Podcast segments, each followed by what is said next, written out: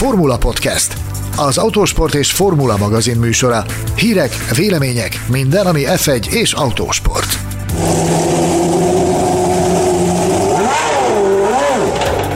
Üdvözlünk minden Forma 1-es szurkolót, a Formula Podcast második évadának 8. adását hallhatjátok. Köszöntöm kollégáimat, Gellérfi Gergőt és Mészáros Sándort. Jó reggelt kívánok, sziasztok! Hello, üdvözlök mindenkit! Engem Betlen Tamásnak hívnak, és barátaimmal ezúttal a Száguldó cirkusz utolsó 3 évtizedének 10 legbotrányosabb ütközését fogjuk felidézni. Hogy mégse a 10 legbotrányosabb ütközéssel kezdjük, annak egyetlen egy magyarázata van, hogy megjelent a múlt hétvégén a idei első Autósport és Formula magazin, a nyomtatott verzió, hogyha még akad ember, aki ilyet forgat, én tudom, hogy akad, hiszen az eladásaink mutatják. Reméljük, hogy egészen sokan vannak. Olyan témákkal, mint Sir Lewis Hamilton tervei a sport átalakítására.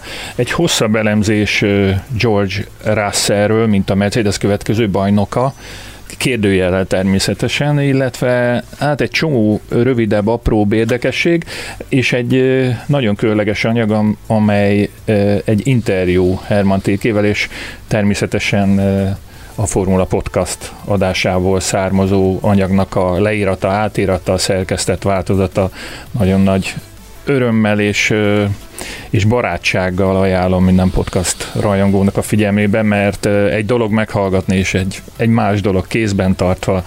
Bocsánat, én a múltkor fölhívtam a figyelmet arra, hogy olvassátok a Formula Podcastet, és hallgassátok az Autósport és Formula magazint, úgyhogy itt a lehetőség. Gergő, mit írtál a legfrissebb Autósport és Formula magazinban? Légy szíves, segíts! Írtam egy szép hosszú beszámolót az idei Dakarról, amelyben egy szomorú apropó miatt Sanyi is kivette a részét. Ugye itt egy hosszabb keretes írást szenteltünk Über Oriolnak, aki az idei Dakar ideje alatt hunyt el, és róla a megemlékezés Sanyi írta. Emellett pedig, biztos ezzel a cikkel leszek a legnépszerűbb, a pro-kontra rovatban én érveltem amellett, hogy Sebastian Vettelnek ideje lett volna már szépen elmenni a Forma 1-ből, és Gobodis Tomival csaptam össze, aki pedig amellett érvelt, hogy nagyon is jó, hogy Vettel még itt van a Forma 1-ben. Hát majd meglátjuk, melyikünknek lett igaza. Még van egy téma, ami különösen érdekes, az a Ferrari mikor tér vissza az élmezőnybe, gondolom ez elég sok embert érdekel, illetve a kollégák feldolgozták Sergio Pereznek a pályafutását is, úgyhogy, illetve a mexikói motorsport történetét gyakorlatilag, amivel bele van ágyazva Perez élettörténete és karrierje. Ezeket tudjuk nektek ajánlani, de a promóról egyelőre ennyit, nem szeretnénk túl sok időt szánni a magazinunkra, ehelyett inkább azt szeretnénk elmesélni nektek, hogy miért jutottunk arra a következtetésre, hogy ezúttal híres, nevezetes ütközéseket vegyünk górcső alá. Gergő, egyáltalán honnan jött a téma, azt meséld el nekünk.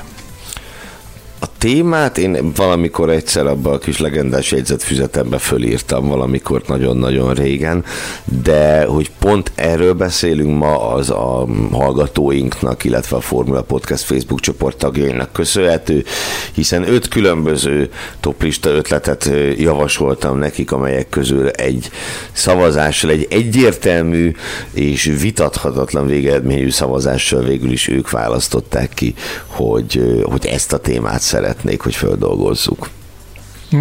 Mit gyűrtek le? Mi volt a kevésbé érdekes emlékszem? Én szívemnek nagyon kedves témákat javasoltam nekik, úgy, mint a 10 elfeledett Forma 1-es pilóta című, annak idején nagyon népszerűnek bizonyuló adás folytatását, vagy éppen 10 szívszorító pillanatot.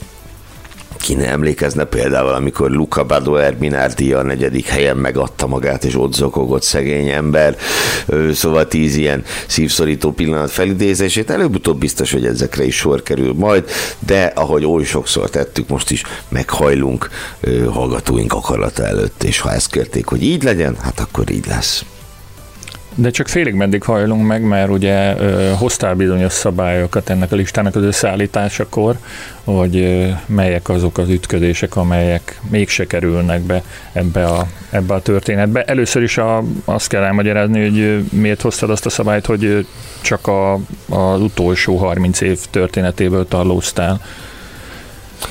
Taloztunk egyrészt, ugye muszáj többes számot alkalmaznom. Valahol ki kell jelölni egy időhatárt a legtöbb esetben, legtöbb ilyen toplistánál így vagyunk, ugye olyasmikről szeretünk beszélni, amiről vannak saját emlékeink és saját élményeink. A 30 év itt azért volt egy ilyen jó választás, mert hát hogy mondjam, hogyha ennél rövidebb időszak, akkor néhány nagyon fontos eset kimaradt volna, amelyek majd itt rajta lesznek a listán. Ha ennél hosszabb időszak, hát akkor pedig valóban belekerültek volna olyanok, amelyekre vagy csak nagyon kisgyerekként, vagy egyáltalán nem emlékszünk, illetve hát akkor az első két hely az eleve eldőlt volna. Ugye minden botrányos ütközés nagypapája és nagymamája, a két Suzuki Senna-Prost csattanás valószínűleg elvitte volna az első helyet, de hát ugye úgy is döntöttünk, hogy ezekről nagyon röviden azért külön megemlékezünk, mint tényleg a Forma 1 történetében a botrányos ütközés archetipusa. Sanyi, te hogy emlékszel vissza ezekre? Mert én magam 3 éves óvodáskorú gyerekként léteztem ekkor, és egyáltalán nem emlékszem ezekre, csak természetesen hát utólag 1000-szer láttam őket. Neked ezek nem, élőben megvoltak? Nem követted, Gergő, 3 évesen a Forma 1-et? Képzeld, nem. Arra tisztán emlékszem kisiskolásként, hogy a suliban másnap óriási botrány volt ebből, tehát megvolt a Senna Fan Club. Bocsánat, ez melyik iskola volt? Ez kérlek szépen a balkányi, nem tudom, hogy akkor már a Szabolcs vezér általános iskola nevet viselte, vagy csak simán balkányi általános iskola volt azonban az években, de talán nem volt még Szabolcs vezérről elnevező a suli akkoriban, de arra tisztán emlékszem, hogy fortak az indulatok, amennyire itt ezt el tudod képzelni, hogy 8-9 éves gyerekek között, hogy fortak az indulatok akkoriban. Hát mindenkinek megvolt a maga véleménye, ugye nyilvánvalóan Ayrton Senna volt a legnépszerűbb versenyző, az ő pártját fogták a legtöbben, nagyon sokan kárhoztatták Alain Prostot, én pedig kívülállóként nagyra nyílt kerek szemekkel néztem, hogy te, atya úristen, ezek miről beszélnek itt? Mindenkinek megvolt a maga érve, ellenérve. Nyilvánvalóan azon a szinten, ahogy egy 8-9 éves gyerek vitatkozik egy ilyen témáról, tehát hagyd ne mondjam, hogy mik hangzottak ott el akkoriban. Nem szeretném idézni. Ha már iskolákról beszélünk, muszáj vagyok közbevetni, hogy a múlt héten tudtunk a nagy évvégi hajtás után sót keríteni arra, hogy a nagyszerű adományozási, könyvadományozási akciónknak a nyereményeit, a pályázat eredményeit végre feladjuk, és a gyorspostákkal eljuttassuk a megfelelő helyekre, és óriási örömmel fogadták legalábbis a visszajelzések alapján ezeket a csomagokat. Nagyon, nagyon örülök, hogy tudtuk segíteni bizonyos oktatási intézmények, könyvtárak gyarapodását azzal, hogy az utolsó 5 évnek az autósport évkönyveit, illetve a Száguldás és cirkusz című kiadvány utolsó 5 kötetét elküldhettük ezekre a helyekre. Én biztos vagyok benne, hogy meg fogjuk ismételni majd ezt idén ősszel is, úgyhogy mindenki hegyezze a ceruzáját és írja meg a képes postai levelezőlapokon az igényét és a pályázatát. Bocsánat, de vissza a toplistánkhoz. Még egy szabályt hozott Gergő, hoztunk Gergő és Sanyi és Tamás. Na, még ki van még benne a buliba, hogy kérdezzük. És a hallgatók és az olvasók, valamint a teljes magyar szurkolói társadalom.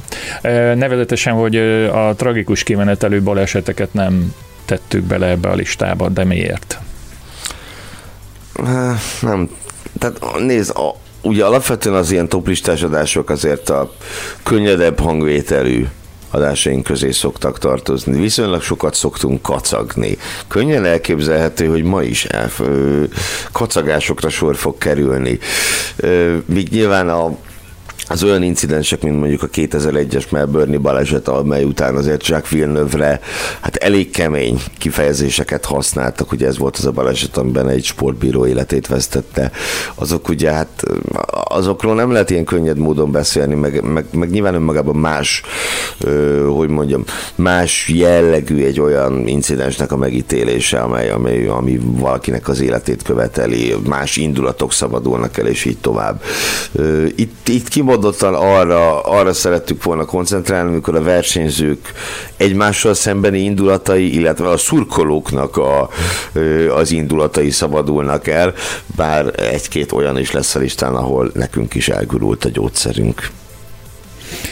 És egy olyan dolog is van ebben a listában, ami soha nem hiányozhat, ez a külön díjas ütközés, hát nem is tudom.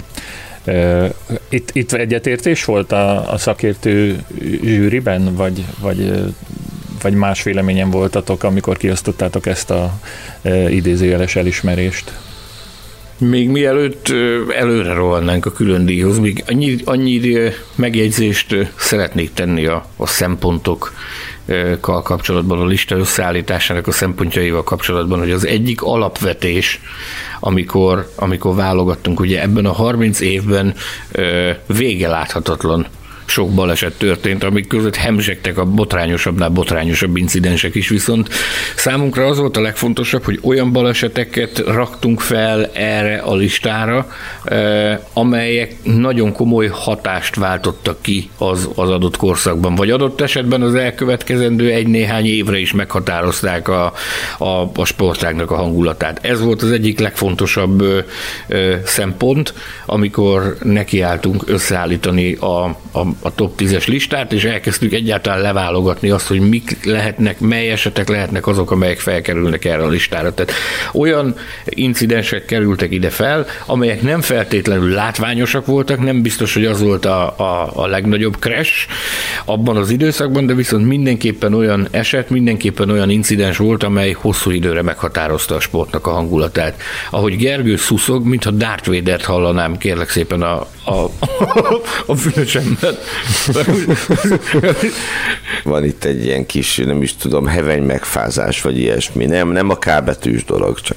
És egy hétfő reggel is közre játszik szerintem. Mindenképpen. És a vasárnap este? Na jó, ne, most már tényleg ugorjunk a külön díjasokra. Szóval, honorary mention, azaz külön díjas a top 10 ütközés podcast listáján.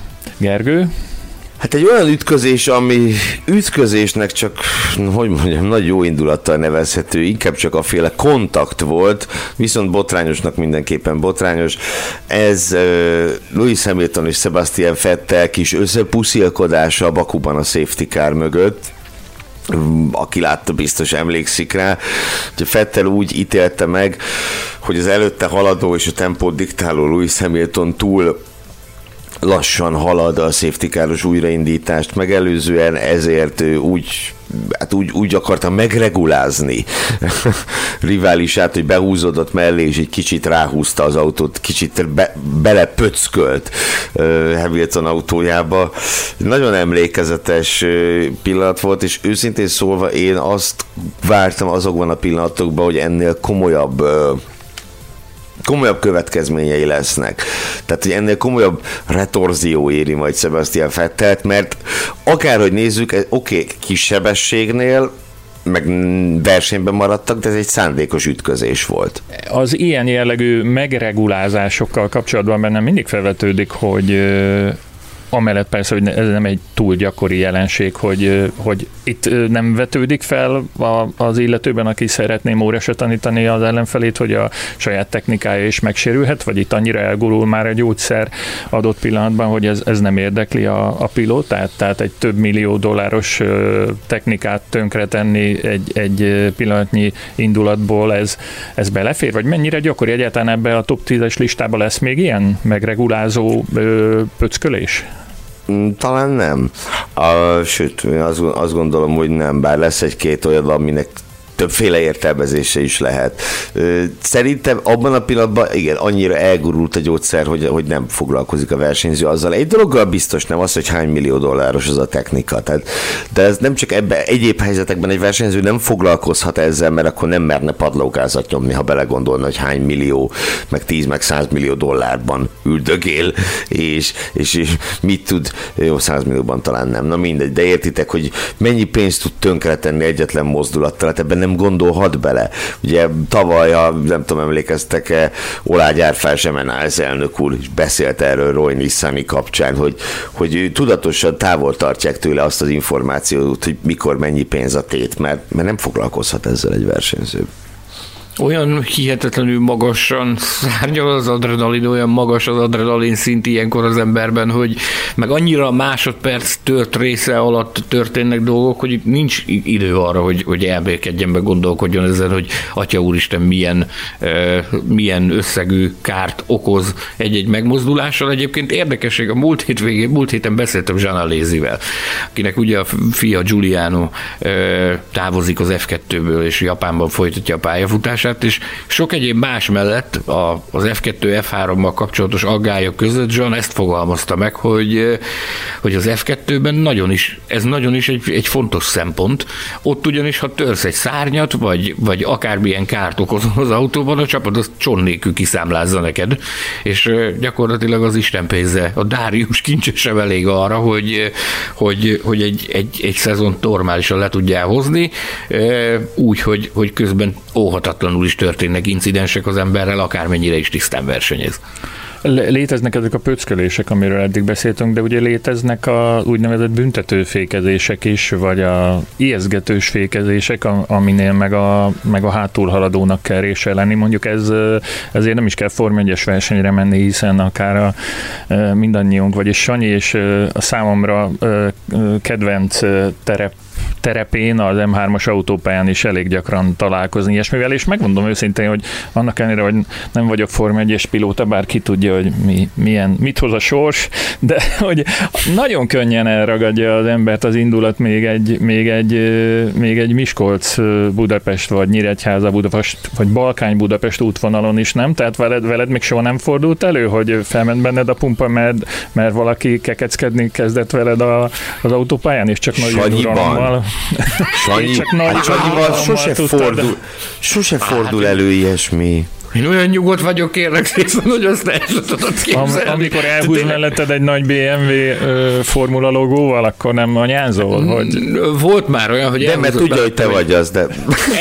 Elhúzott mellette egy BMW formula logóval, anyáztam, mutogattam, mindent csináltam, ahogy bevágott az agy, megláttam a látóteremben, megjött a formula logó, és azonnal írtam, hogy szervusztam, más, mi újság, hogy vagy? Nem a formula logó BMW-k okozzák a legnagyobb problémát, sem az M3-ason, sem más autópályán, ezt ebben szerintem. Anélkül, hogy megjegyezném, hogy melyik az a szegmens, aki a legtöbb borsot töri az orrunk alá. Egyébként a büntetőfékezést, ha már említetted, ugye ez volt nekem a másik jelöltem a különdíjra, mert a különdíjra is 2 jelölt volt, a másik az egy ilyen büntetőfékezés volt, vagy legalábbis arra kísérletiesen hasonlító eset, amikor Fernando Alonso 2003-ban David Coulthard előtt lassult le, és hát ugye annak az is azért komoly vitákat váltott ki, hogy az most egy ilyen fékezés volt, vagy sem. Minden esetre Coulthard kiesett a versenyből, hiszen ugye Alonso hirtelen fékezése nyomán elvesztette uralmát járműve felett, és azért is akartam ezt kiemelni, mert ha bár Alonso nem kapott helyet a 10-es listán egyetlen megmozdulásával sem, azért itt, hogy mondjam, legfőbb pártolója, az Alonso fanklub legfőbb pártoló tagjaként nyugodtan kiemelhetem, hogy az ő karrierjében is vannak ilyen-olyan kis foltocskák. Stiklik. A Formula Podcast legfrissebb adásában a Száguldó cirkusz utolsó 3 évtizedének 10 legbotrányosabb ütközéséről fogtok hallani, és következzen a toplista 10. helyezettje. A történtek felidézéséhez egészen 1993-ig kell visszalapoznunk, amikor Monzában két Minardis, tehát csapattársak találták meg egymást, hogy hogyan és milyen körülmények között. Mondhatnánk azt is, hogy ehhez lépjetek fel a Formula.hu weboldalára, és keressétek meg az idevágó cikket, melynek szerzője Gellérfi Gergő volt 6 évvel ezelőtt, de nem ezt mondjuk, hanem azt, hogy Gergő mesélje el inkább szóban. Mondhatjuk azt is, hogy ennek az incidensnek, ennek a balesetnek az egyik legfőbb kutatója Gellérfi Gergő, aki szívügyének tekinti azt, hogy minél mélyebb ráson ebben a fajsúlyát tekintve, meg jelentőségét tekintve, vagy ugye, ahogy említettem a felvezetőben, hogy a hatásait néztük az incidenseknek, ez nem feltétlenül tartozik abba a kategóriába, amitől kifordult a világ a sarkából, viszont egy minden kétséget kizáróan érdekes téma, és Gergő kollégám, barátom hosszú évek óta kutatja ennek az incidensnek a hátterét. Itt hányadik helyért is csatáztak a Minardis fiúk? Christian Fittipaldi és a Minardi történetének talán legnagyobb alakja, Pierluigi Martini csaptak össze egymással a monzai célegyenesben. Ugye, ahogy Sanyi említette, valóban ez nem az az incidens, nem, egyébként 7.-8.-ak lettek sajnos, tehát nem szereztek pontot. Maga az esemény az, ami fantasztikus, és két okból került föl annak ellenére, hogy nem egy óriási nagy hatású incidens. Az egyik, hogy valószínűleg ezt a balesetet már mindenki látta. Az is lehet, hogy úgy látta, hogy egyáltalán nem tudta, hogy ezek Minardik, vagy hogy ez Fittipaldi és Martini a monzai célegyenesben, de az biztosan mindenki látta, hogy úgy fejezi be egy autó a futamot, hogy a csapattársát hátulról eltalálja, és nyom egy tökéletes szaltót a célegyenesben. Ugye óriási nagy esés volt ez. A másik pedig, ami miatt ennek helye van a botrányos ütközések listáján, az, hogy több mint 2 évtized elteltével is változatlanul erős indulatokat tudott kiváltani ez a baleset. Christian Fittipaldival készült egy interjú, ő repült, tehát ő talált el hátulról Martinit, és ő repült 2015-ben, amiben ő elmondta, hogy Martini belassított előtte, tehát ez is egy ilyen, ha úgy tetszik, büntető fékezés lett volna, és aztán idézek szó szerint az interjúból, igen, oda jött hozzám, stb. Aztán ránéztem, és azt mondtam neki, tudod mit, Piero, felejtsd el, ne is beszéljünk róla. Annyira örültem, hogy élek, hogy nem akartam arra pazarolni az életem, hogy egy hozzá hasonló idiótával vitatkozom. Egy mocskos félkegyelműnek tartottam, és attól a naptól kezdve nem beszéltem vele többet. Nincs vele semmi bajom, de számomra épp annyit ér, mint egy szemetes kuka az utcán. Tehát Fittipaldi ennyi idő elteltével is borzasztóan neheztelt ezért az incidensért Martinire, aki viszont ugye tagadott, és azt mondta, nem, ő csak félreváltott, tehát hogy nem arról volt szó, hogy ő bármit szándékosan csinált volna, és ugye ennek azért lettek, legalábbis csapaton belül lettek hosszú távú implikációi, mert egy hasonlóan nagy törés indult meg ott csapaton belül, mint mondjuk a Hamilton és Alonso törés a McLarennél annak idején, csak ez nyilván sokkal-sokkal-sokkal kisebb jelentőségű sztori volt. Mindenesetre azt gondolom, az azért ritka, hogy 2 évtized után is ilyen indulattal beszéljenek egymásról Forma 1-es versenyzők, bár talán nem is páratlan. Egy dologban biztosak lehetünk, hogy Fittipaldi nem fogyaszt Pierluigi Martini által készített fagylaltot. Fogadsz-e vele? Ugyanis egy fagyiba fogadhatunk. Pierluigi Martini a pályafutása lezárását követően gyakorlatilag fagylaltosnak állt. Ha jól tudom a sztorinak ezt a részét, akkor először csak egy kis fagylaltozót vásárolt meg, aztán több kis fagylaltozó lett az egyből, majd a végén, ha minden igaz, akkor csinált egy teljes fagylalt jégkrémgyárat gyakorlatilag valahol Imola térségében, és manapság annak a vezetőjeként keresi a betevőt. Gergő, lehet, hogy elkalandozott a figyelmem, ami elítélendő egy ilyen podcast felvételen, de pontosan elmondtuk, hogy mi is történt, ugye nem vagyunk egy videós adás, hogy be tudjuk mutatni, meg amúgy se lenne jogunk bemutatni, de ecseted már, hogy mi volt a látvány. Tehát gyakorlatilag az, ugye mondtam én ezt legalábbis érintőlegesen, ugye, hogy érkezik a két autó a célegyenesbe, ez ugye a leintés pillanata, tehát utolsó kör befutója, és a Az egyik Minardi, jelesül Fittipaldi hátulról telibe találja Martiniét, és aztán szaltózik egyet. Martini egyébként azt is elmondta utóbb, hogy a levezető körön ő ilyen teljes idegállapotban volt, mert hogy ő attól tartott, hogy Fittipaldi autója esetleg berepült a box utcába, ugyanis ő nem látta, hogy mi történt, és ő föl volt készülve arra, hogy itt valami horrorisztikus jeleneteket fog szemlélni, amikor visszaérkezik a pitbe. Szerencsére ilyesmire szó sem volt, baja senkinek nem lett, megkaptuk viszont a Forma 1 történetének egyik legemlékezetesebb célba érkezését, hiszen Fittipaldi gyakorlatilag a levegőben szelte át a célvonalat, és ugye megkaptunk el cserébe egy hosszú évtizedeken át tartó viszályt. A fagyihoz meg még annyit, hogy én amikor kisrác voltam, szerintem ez így van egyébként, de hogy előbb kezdtem Forma 1-jel foglalkozni, mint hogy különösebben belástam volna magam az alkoholos italok elméleti tudományába, még a gyakorlatiba. És én meg voltam róla győződve, hogy azt a bizonyos ital, az Pierluigi Martini nevéhez fűződik, tehát én az, mert ugye előbb ismertem Pierluigi Martinit, mint a hason nevű italt. Aztán idővel rájöttem, hogy ez több külön Martini. Na, egyébként Martini... Ezt az esetet, ugye őt azzal szándékossággal vádolta Fittipaldi, aki azt is állította, hogy ott a telemetriai adatokból kiderült az, hogy elemelte a lábát a gázról, viszont azzal védekezett, hogy neki valami váltó problémája volt. Igen. Ha jól jönnek elő nekem az emlékek, plusz azzal a Fittipaldi pedig azzal vádolta magát a csapatot, elsősorban Giancarlo Minardit, hogy mindent megtett azért, hogy eltusolja ennek az ügynek a részleteit. Giancarlo Minardi egy valakin nem fogott ki, Gellérfi Gergőn, aki minden részletét összeszedte ennek a bizonyos incidensnek. Ha úgy érzitek, hogy mindent elmondtatok a fagylaltosok történetéről, akkor szerintem ugorjunk a toplista 9. helyére, ahol szintén két csapattárs viaskodását fogjuk tárgyalni. Sokan lesznek még csapattársak? Na, lesz még, hajjaj, lesz még egy-kettő.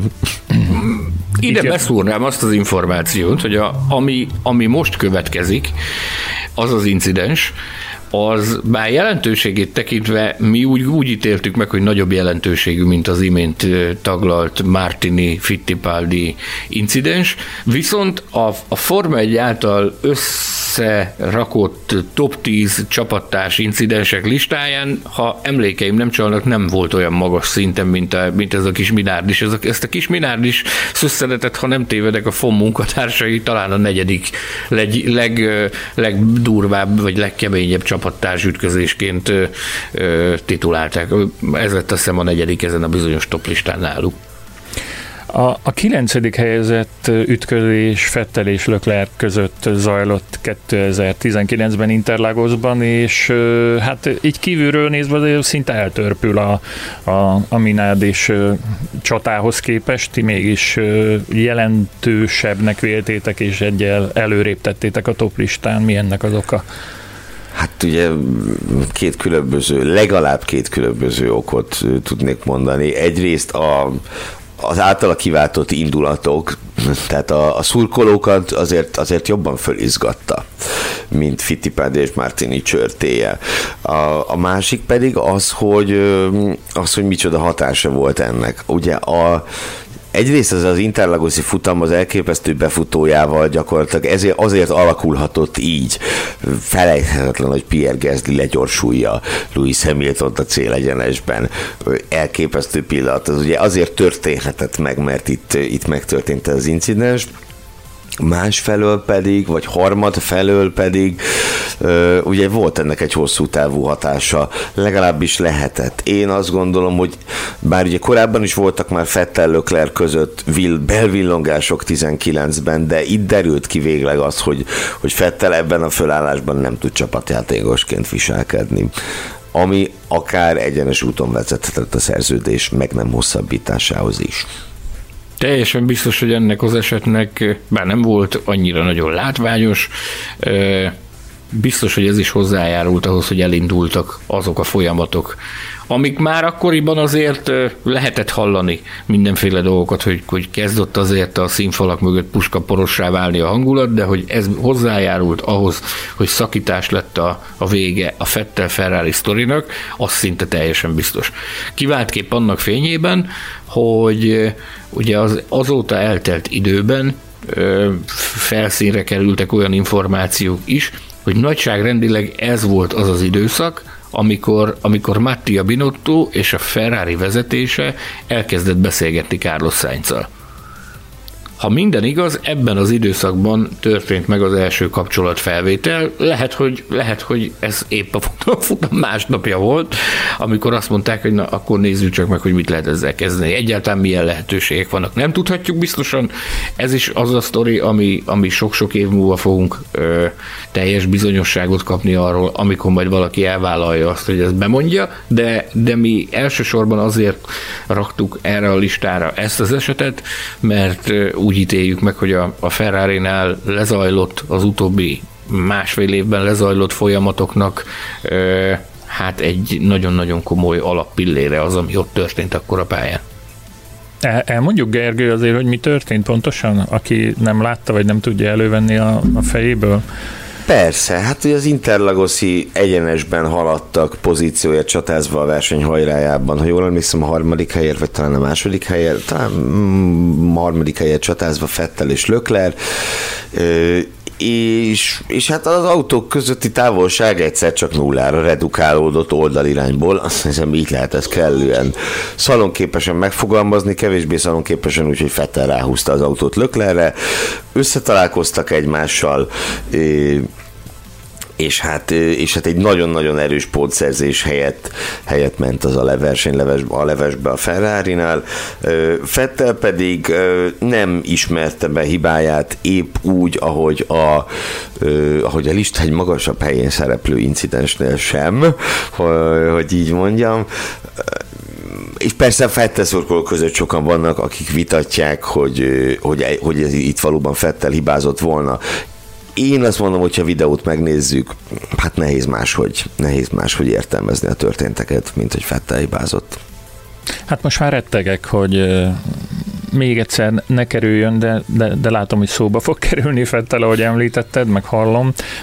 Érzek bizonyos negatív energiákat áramolni a német autóversenyző irányába, de erről majd akkor beszéljünk egy kicsit később, hogy itt milyen jelzők is használatok. Áramoltas, légy szíves, pozitív energiákat. Pozitív energiákat áramoltatok. Idén meg fogja mutatni ez a becsületes, tehetséges pilóta, hogy mire képes, és akkor majd én fogok nevetni a végén. Hajrá, mutassa!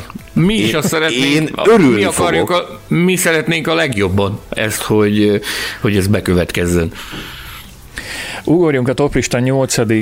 pozíciójára, ahol egy szingapúri ütközést láthatunk, illetve erről fogunk beszélni, mert nem láthatjuk, a fene egye meg, de 2011-ben, ami történt Ázsiában, az nem is feltétlenül csak az ütközés miatt, hanem az azt követő interjú alatt látható, vagy tapasztalható, vagy hallható kis pengeváltásban is kiteljesedik, vagy rosszul gondolom, mert nem volt ez sem egy ilyen hajdenagy crash, ugye, mint amire számítana az ember egy ilyen toplistában, inkább az elméleti csatája, vagy a egymás piszkálása szempontjából volt fontos. Rosszul gondolom? Nem, tökéletesen jól gondolod. Ez egy egészen pici kis kontakt volt, legalábbis a más incidensekhez képest, Hamilton és Massa között.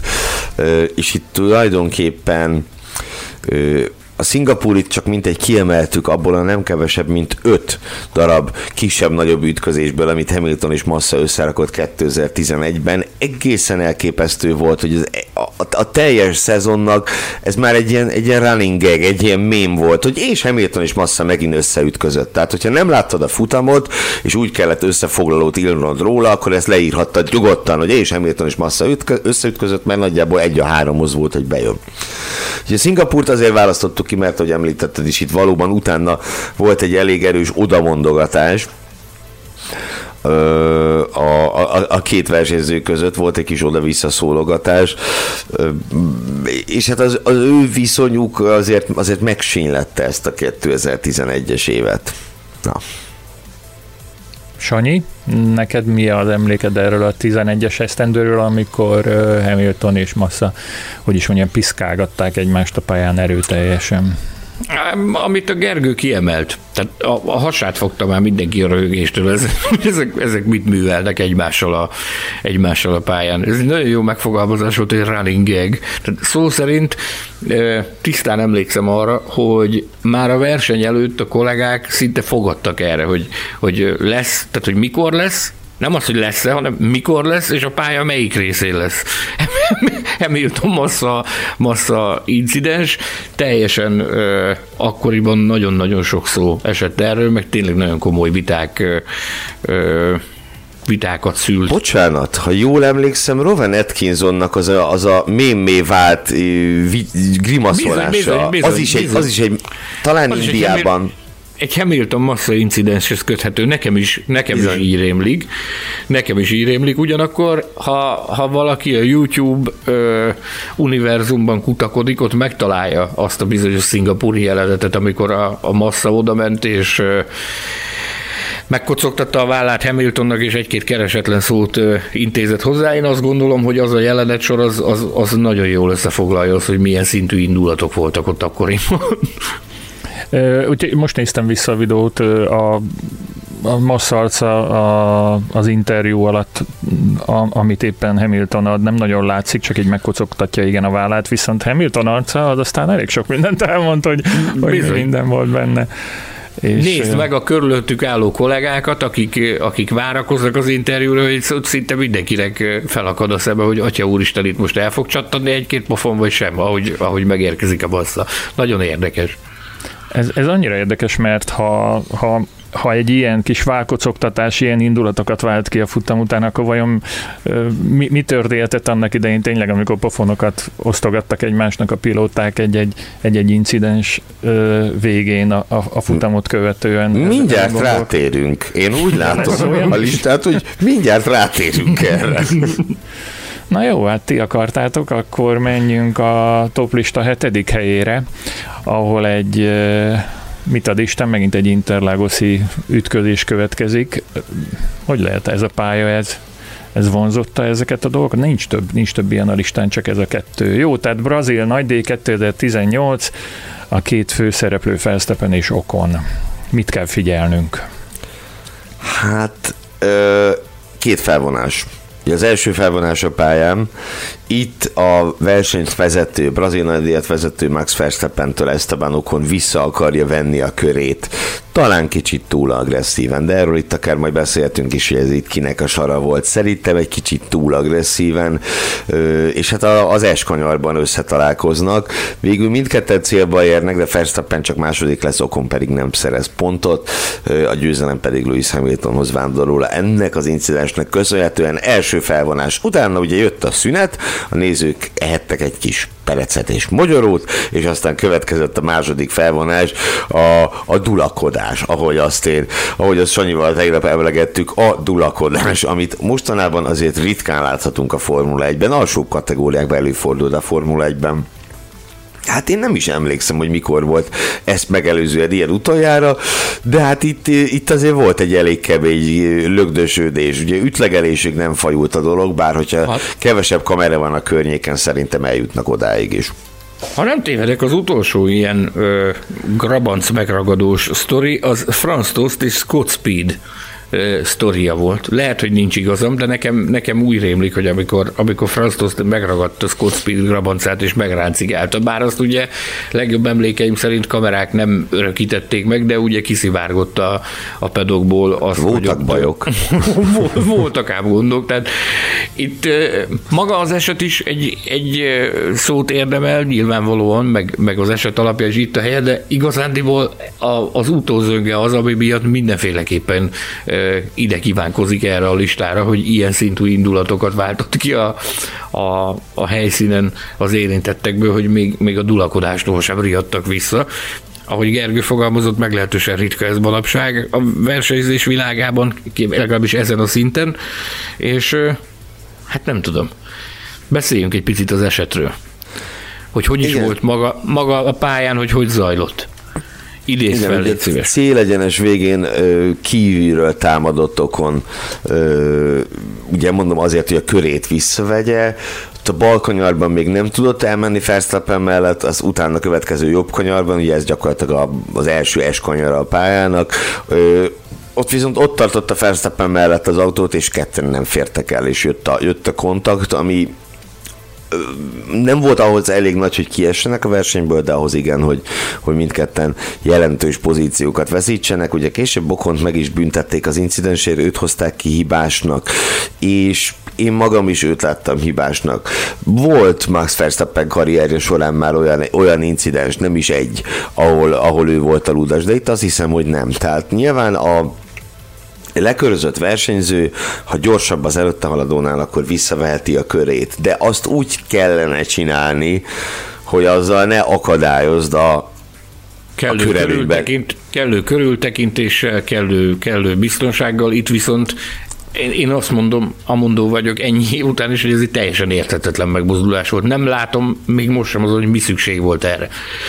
Ebben a formában, ahogy azt a Ocon csinálta. Tehát nincs rá magyarázat, hogy ezt miért akkor, miért ott, és miért úgy akarta véghez vinni ezt a körvisszavételt. Nézd, én ezt sem értem, ahogy azt a rettenetesen, pökhendi hozzáállást, amit ott láthattunk tőle utána a leintést követően.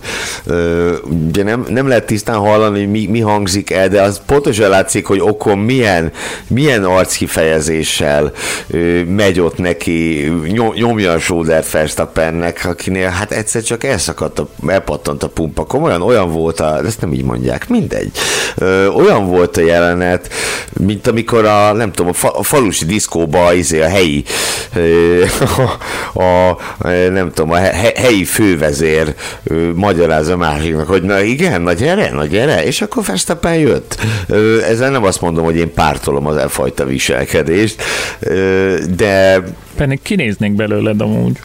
Persze, hát látszik a fejemben, milyen agresszív vagyok. Ez a zsombói diszkóban így kakaskodtál, hogy ezek a fiúk csinálják fiatalok? Hajjaj, amikor még hosszú hajam volt. Na, mindegy. Te Sanyi, itt csak neked nem volt hosszú hajad, vagy neked is volt? Honnan tudod? Ez fedje jótékony homály, hogy volt-e ilyen, vagy sem. Viszont nekem akkor is az volt a meggyőződésem, ugye utólag ott a történések után visszanéztük több ízben, hogy szabályosan, mintha provokálta volna az Ocon a Verstappent, amennyire csak lehet provokálta, és akkoriban is hallottuk már ezeket a vízhangokat az Ocon személyével kapcsolatban, hogy valójában ő nem az a szelíd, hihetetlenül jópofa gyerek, mint amilyennek a közvélemény elgondolja, vagy a közvélemény látja őt, hanem nem véletlen az, hogy a Gaslyval is olyan a viszonya, amilyen. Tehát Gasly annak idején a gyerekkorukból hasonló szitut idézett fel, hogy őt is így provokálta, meg heccelte, meg cukkolta, hogy abból minél nagyobb botrány legyen. A Verstappennel is megcsinálta. Ráadásul egy olyan eset kapcsán, ami szerintem ordít, hogy ennek semmi értelme nem volt annak, amit akkor ott a pályán csinált. Ilyenkor odamész, bocsánatot kérsz, ennyi. Így van. Ennek kellene történni, nem ez történt, egyetlen egy dolog miatt jó az, hogy ez történt, van miről beszélnünk még egy év után is. De amúgy ez nem teljesen ritka esemény, amikor valaki vissza akarja venni a körhátrányt és galibát okoz, nem? Vagy rosszul emlékszem? Azért ezt nem veszik szívesen azok a versenyzők, akiket éppen meg akar előzni a legkörözött pilóta, tehát ez soha nem szül jót. Valahol olyan 2012 magasságában, de az biztos, hogy egy hockenheimi futamon, most azról nem esküszöm meg, hogy 12 volt, például Button a McLarennel vette vissza egymás után a körhátrányokat. Van ilyen persze, de azt meg lehet ilyet csinálni, csak tényleg, ahogy Sanyi is mondta, úgy, hogy az kellő körültekintéssel, mert ugye az, hogy az élen haladó akadálytalanul haladhasson, vagy akár mint ebben az esetben a pályán maradhasson, az bizony, ha tetszik, hanem fontosabb, mint hogy te visszatvedd a körödet. Ez van. Van ennek egy etikája, hogy hogy kell ezt csinálni, és ez minden volt, csak etikus megmozdulás nem. A Száguldó cirkusz utolsó 3 évtizedének 10 legbotrányosabb ütközése című összeállítást hallhatjátok, és a 6. pozícióhoz érkeztünk, ahol Lewis Hamilton és Kimi Räikkönen, az isteni Räikkönen, akiről az előző adásban elég sok mindent hallhattatok, rendezvóját fogjuk most taglalni, méghozzá egy elég rendhagyó rendezvút, és nem is csak ők voltak ebben a rendezvúban részesek, ott többen is meghívót kaptak erre a dologra. Hogy történt ez Montrealban 2008-ban? Hát bizony, ez egészen pontosan, ha már ennél a metaforánál maradunk, egy édes hármas volt, hiszen Nico Rosberg is oda csókolkozott, miután Hamilton és Räikkönen összetalálkoztak. Zárva volt a Montreali Box utca kijárata, ami nem először és nem utoljára okozott érdekes pillanatokat. Ugye Felipe Massa, Juan Pablo Montoya többen szenvedtek el kizárást Forma 1-es nagydíjból az árva lévő Montreali Box utca kijárat miatt. Hát itt nem kellett kizárni Hamilton, mert ő elintézte önmagát, na meg Räikkönent is. 2008-as kanadai nagydíjról beszélünk, amikor a pirosnál várakozó Räikkönenbe szaladt Hamilton hátulról. Egyszerűen, legalábbis saját állítása szerint nem vette észre a piros lámpát, és hogy teljes legyen az öröm, még megérkezett hátulról Nico Rosberg is. Elég nagy vihart kavart ez az eset akkoriban, hiszen akkor még úgy tűnt, hogy Hamilton és Räikkönen között dőlhet el a 2008-as VB cím. Aztán ugye a Ferrarinál végül Felipe Massa emelkedett ki kihívóként, és tehát arra, hogy mondjam, Conteóra tisztán emlékszem, hogy ott Hamilton, na nem direkt mennek ki Räikkönennek, de direkt Räikkönennek mennek ki.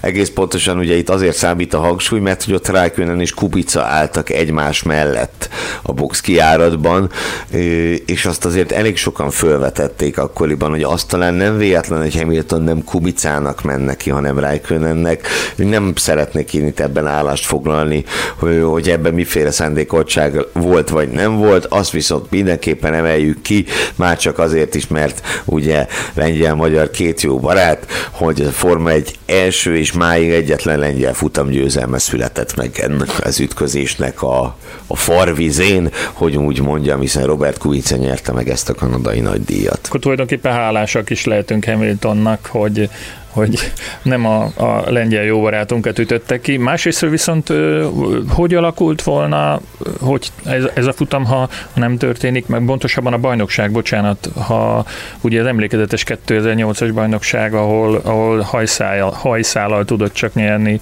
Hamilton, akkor szerezte meg az első világbajnoki címét, szóval ha itt végigmennek mindketten vagy mindhárman, akkor nagyobb előnyre teszed. Persze ez a ez elég kétséges okfejtésre ad csak lehetőséget, nem? Ezen nem gondolkodtál el? De Hamilton mindenekelőtt magával baltázott itt ki, hiszen neki nem csak ez a futam, hanem a következő is le lett nullázva, hiszen kapott egy rajtbüntetést a francia nagydíjra, és aztán, ha jól emlékszem, sőt biztos, az pontszerzés nélkül zárta, mert azon a pályán egyébként sem volt túl erős a McLaren, és tehát, hogy ő két versenyét nullázta le ezzel, ennél fogva nem tudom, tehát nyilván most bele lehet menni egy ilyen pillangó hatásos izébe, hogy ha ez nincs, akkor az nincs, és akkor az nincs, és akkor az nincs, de alapvetően a riválisok, a három nagy rivális, ugye Hamilton, Massa és Räikkönen közül Hamilton húzta a legrövidebbet ezzel az incidenssel. Tehát én azt nem gondolom, hogy ez, hogy mondjam, összességében a egészet nézve saját előnyére vált volna, vagy szolgált volna, mert csak azért sem, mert ugye itt Franciaországot követően, ugye a következő nullázásra végződő nagydíjat követően ő 4. helyen állt a pontversenyben, tehát ő nagyon nem jött ki jól ebből a sztoriból. És ugye ez is hozzájárul ahhoz, hogy kihúzza azoknak a konteóknak a méregfogát, amik akkor ott az események sodrásában megfogalmazódtak, hogy szándékosan inkább Räikkönenbe csattant bele, nem pedig Kubicába, mi egymás. A maga nemében ez egy egyedülálló, vagy roppant különleges incidens, és ezt picit a háttérrel kapcsolatban talán elárulhatjuk, hogy ezt amikor sorba vettük ezeket az incidenseket, amik ide felkerülhettek, ezt jó szívvel gondoltuk úgy, hogy a maga különlegességével ennek helye van ezen a listán. És hát erre biztos, hogy Robert Kubica is, hát ő volt az, aki premier plánból szemlélhette ezt az egészet, ő biztos jó szívvel gondol vissza erre az esemény sorra. Biztos, hogy a Räikkönennek is görcsbe szorul a gyomra, Hamiltonnak is, de Rosbergnek is biztosan görcsbe szorul a gyomra, hogyha ezeket a pillanatokat felidézi. Egyetlen egy ember van, aki ennek biztosan hihetetlen módon örül, az pedig Robert Kubica, hogy ez ilyen közelről szemlélhette, és élvezhette a gyümölcsét annak, ami ott történt mellette. Mondjuk ez az okfejtés, hogy kinek ment neki, ez ott is tetten érhető, nem, hogy Rosberg se a saját csapattársa mögé állt be, amikor látta, hogy már nem tud fékezni, hanem inkább Hamiltonnak nyomódott valami.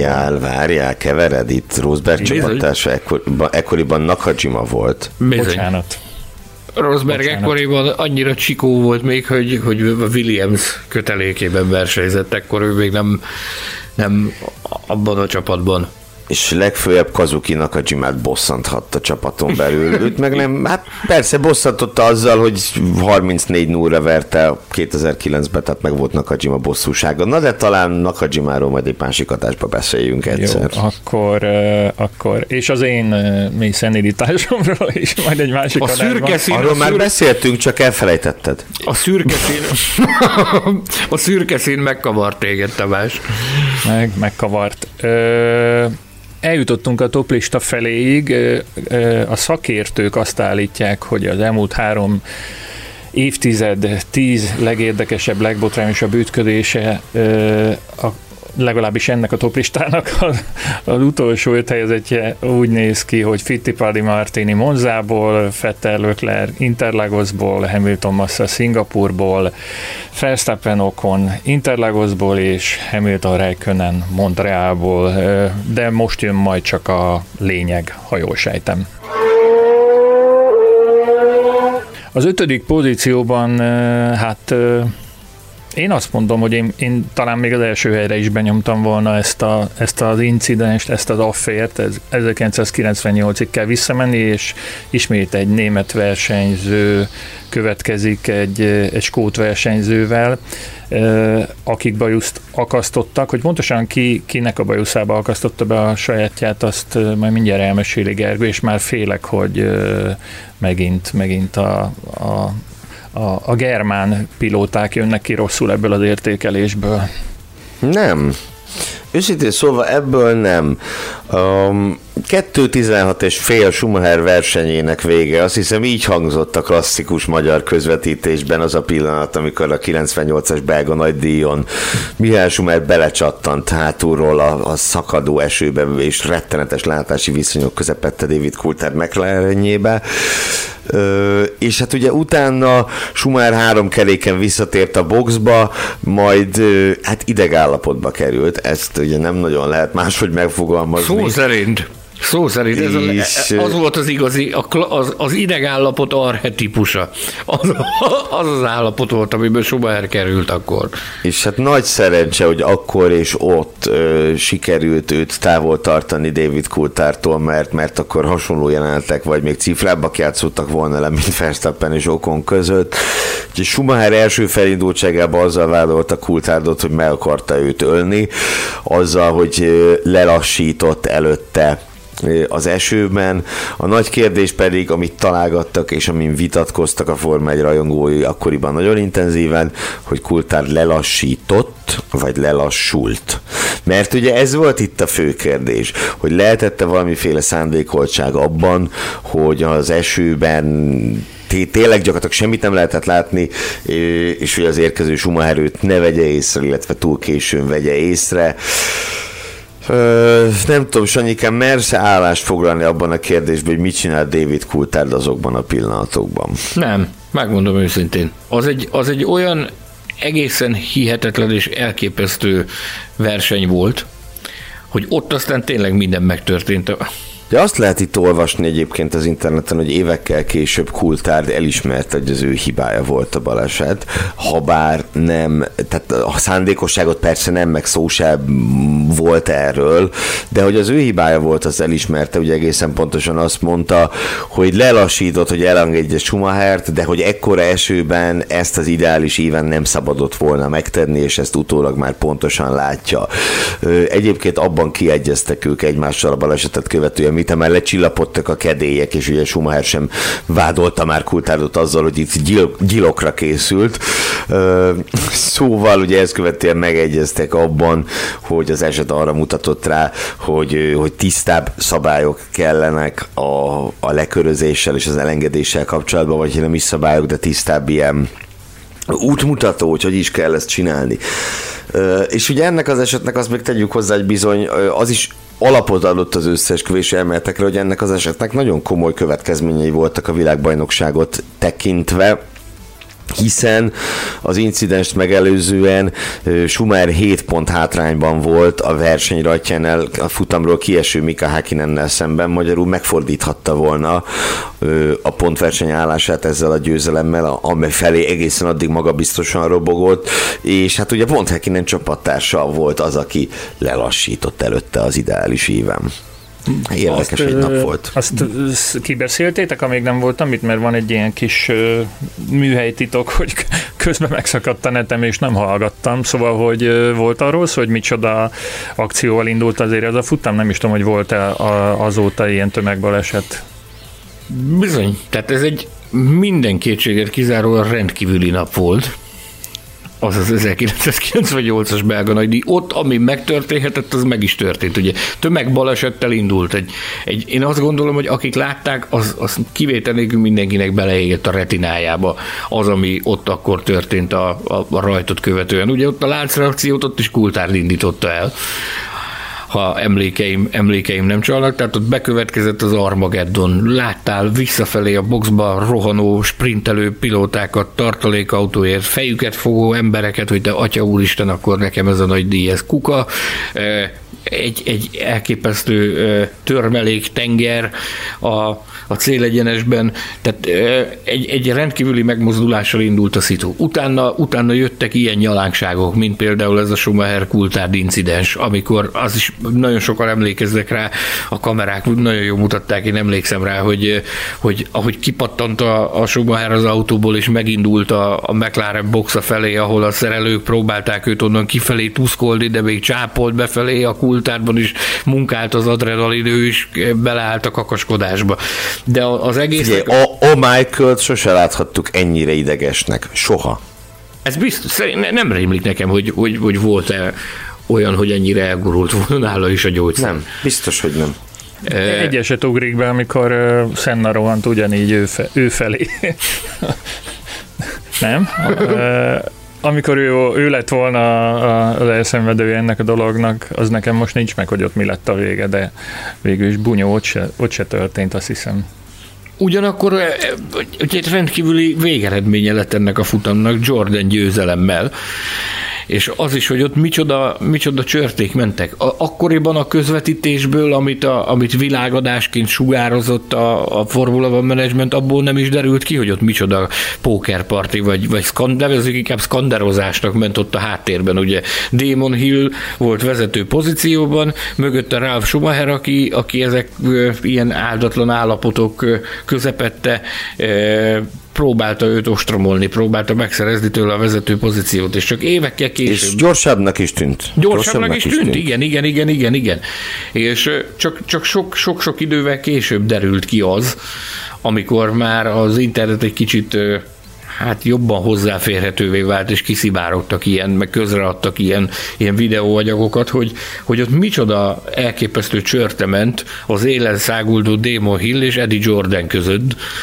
Ugye gyakorlatilag a Hill befenyegette Eddie Jordant, hogy itt megvan az esély arra, hogy kettős futamgyőzelmet arassanak, de ha továbbra is engedik azt, hogy élesben csatázzanak egymással, akkor megvan az esélye annak, hogy itt bizony csattanás lesz belőle, és üres kézzel távoznak a helyszínről.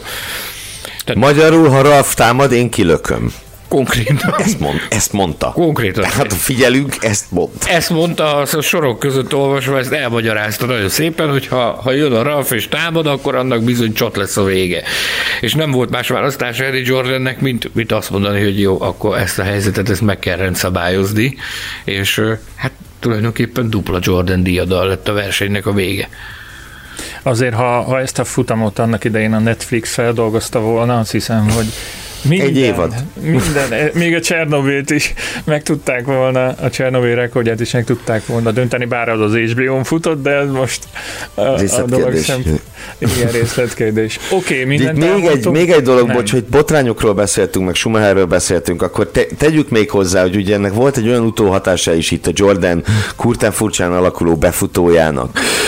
Volt egy olyan utóhatása is, hogy Michael Schumacher, hogy arról lehetett olvasni később, hogy ezt követően hát összeakasztotta a bajuszt Eddie Jordannel is, tehát hogy Schumacher nagyon föl volt azon háborodva, hogy az öccsének kvázi elvették a győzelmét, mert megakadályozták abban, hogy a győzelemért harcoljon, és ugye elviekben ott még arra is sor került, legalábbis ha igaz, amit lehet olvasni, hogy megpróbálta ő kivásárolni a Jordan szerződésből, kimenekíteni Ralfot onnan.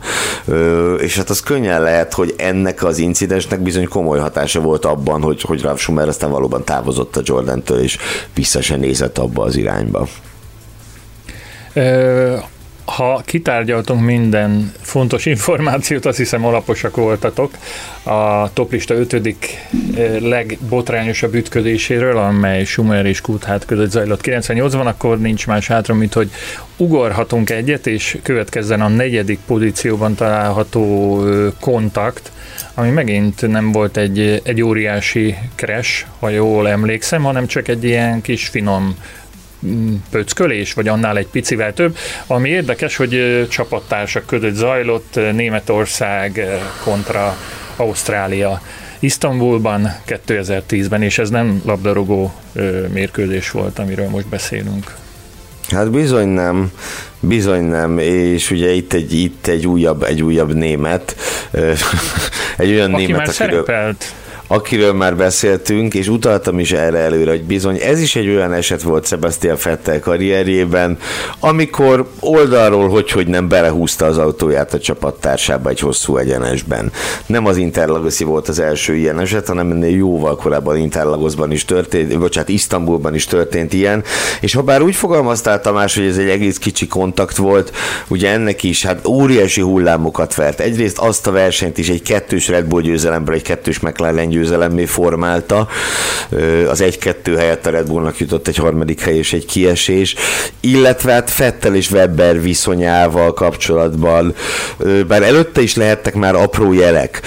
Ugye Sanyi egy korábbi adásban föl is idézte, hogy már Barcelonában lehetett látni a belvillongásokat, de itt lett a széles nagy közönség számára egyértelmű, hogy itt nincs meg a dinamika a két srác között, hogy ezek itt ketten kétfele húzzák a csapat szekerét. És nyilván abból is látszott ez, ahogy Vettel kezelte az egész esetet, és ahogy a csapat kezelte az egész esetet.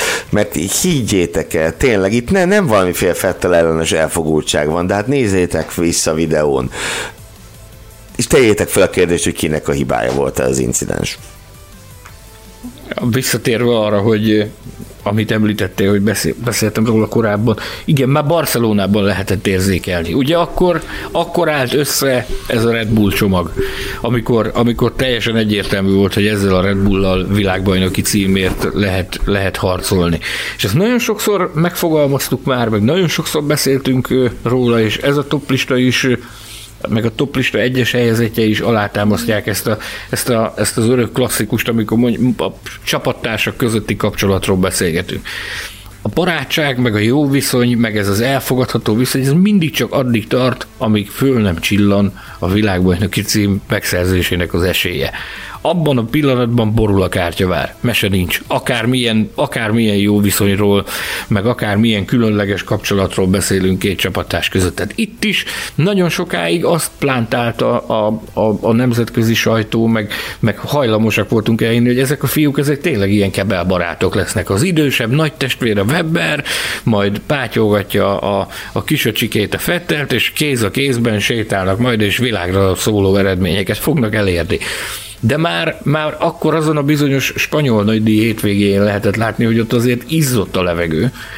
Csak még ugye nem adódott olyan helyzet, amikor ennek, tehát amikor a szögnek ki kellett bújnia a zsákból. És ez bizony, ez az isztambuli incidens, ez megteremtette azt a helyzetet, amikor kenyértörésnek kellett, tehát meg kellett, hogy történjen a kenyértörés, és meg is történt, és utána gyakorlatilag visszafordíthatatlanul elmérgesedett ez a kapcsolat. Voltak időszakok, amikor úgy tűnt, hogy na, akkor elvannak egymás mellett, de alapvetően az egy nagyon-nagyon-nagyon... Volt olyan időszak ezt követően, amikor a Red Bull Racing egy olyan csapat benyomását keltette, mintha nem is egy csapat lenne, hanem kettő. Amikor a Webber járt, akkor a Webber stáb ünnepelt, meg kitörő öröm volt, és a Vettel embereit látod, hogy a búbána teszi meg őket, meg a dütő majd felrobbannak. Aztán volt, amikor fordult a kocka, amikor a Vettel stáb, tehát Vettel diadalmaskodott, a Vettel emberei, az ő mérnökei, az ő szerelői rendeztek fiesztát a paddockban, a Webber emberei pedig az orrukat lógatva elhúztak a helyszínről. Olyan helyzet, olyan benyomást keltett az emberben, mint hogyha nem is egy csapat lenne, hanem kettő. És ez az egész, hogy az idáig fajult, az abban kulcsfontosságú szerepe volt annak az esetnek ott Isztambulban, ami akkor történt. De nem volt abban szerepe Vettel erőszakosságának, vagy ez milyen jelzőt lehet ide tenni, nem tudom, hogy végül ő került ki ebből a mindenféle csatából győztesen, tehát kellett-e ilyen szemtelennek, szemétnek lennie ahhoz, hogy... Jaj, ez nagyon csúnya szó volt. Igen. De értem, mire gondolsz. Most akkor X az állás, kérlek szépen, mert ezzel a megjegyzéseddel, ezzel most beállítottad azt a szintet, amit mi elkövetünk. Én kérdeztem, a kérdője volt a végén. Én nem az egészen sem. Más. Nézd, szerintem... Na, szóval, hogy felül tudjon kerekedni az ember a csapattársán ebben a sportágban, ahhoz kell. Na, szerintem ez ott számíthatott, Tamás, én is. Először én gyors leszek. Ott számíthatott igazán, hogy ahogy a Red Bull ezeket az incidenseket kezelte, Webber ott láthatta meg azt, hogy ki itt a kedvenc. Tehát szerintem mindenek előtt emiatt jött ki jól Vettel ezekből.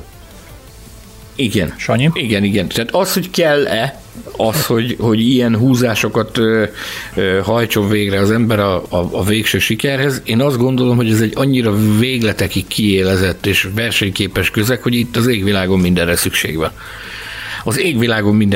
Persze van egy erkölcsi, meg morális határ, amire az ember azt mondja, hogy ha valaki az alá megy, akkor azért megvakarod a fejed, hogy ez biztos, hogy kell, vagy biztos, hogy szükség van rá, de alapvetően én azt gondolom, hogy itt minden hájjal megkentnek kell lenni. Eddie Jordan is elmondta az adásban, hogy az különbözteti meg a legnagyobbakat az összes többitől, hogy ők bevállalják az ilyen jellegű megmozdulásokat is.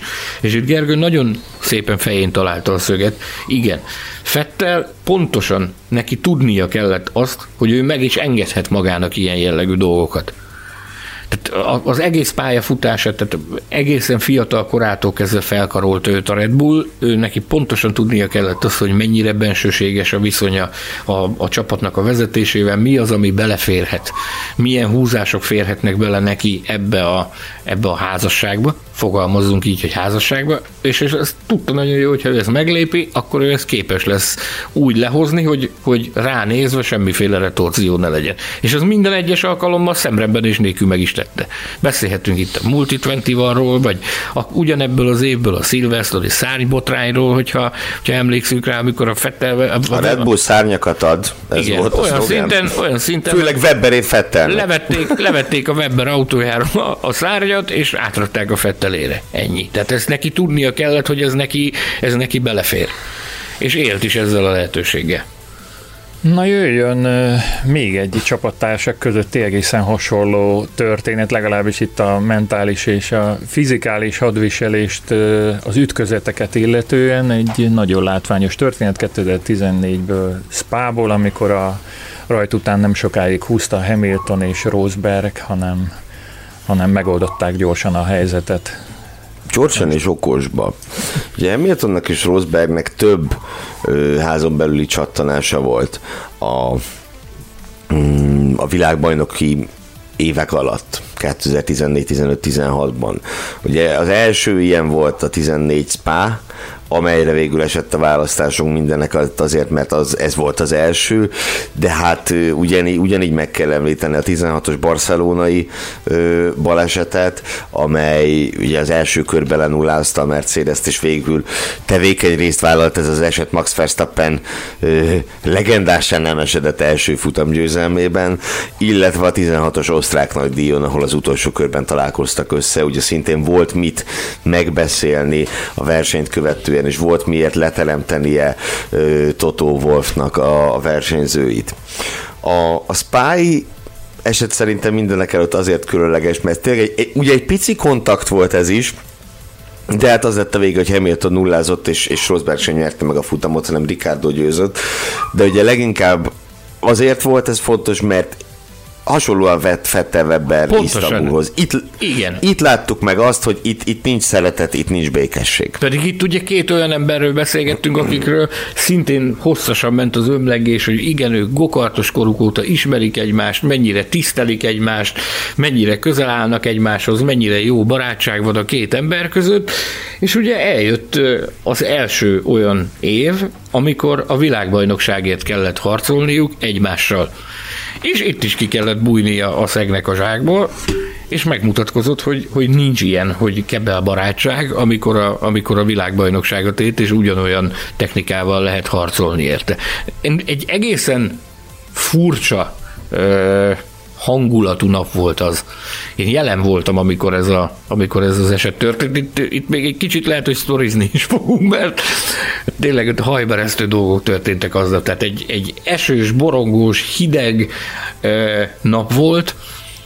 Nagyon-nagyon változékony volt, még a szokásosnál is változékonyabb volt az időjárás azon a hétvégén Spában, és nyilvánvalóan ez nem játszott szerepet ebben, vagy nem jelenthetjük ki, hogy szerepet játszott, de nagyon sokan panaszkodtak fejfájásra azon a hétvégén, ugyanis az időjárás egyetlen délelőttől egy évtizedes periódus be tudott mutatni, olyan szinten változott ott az égvilágon minden.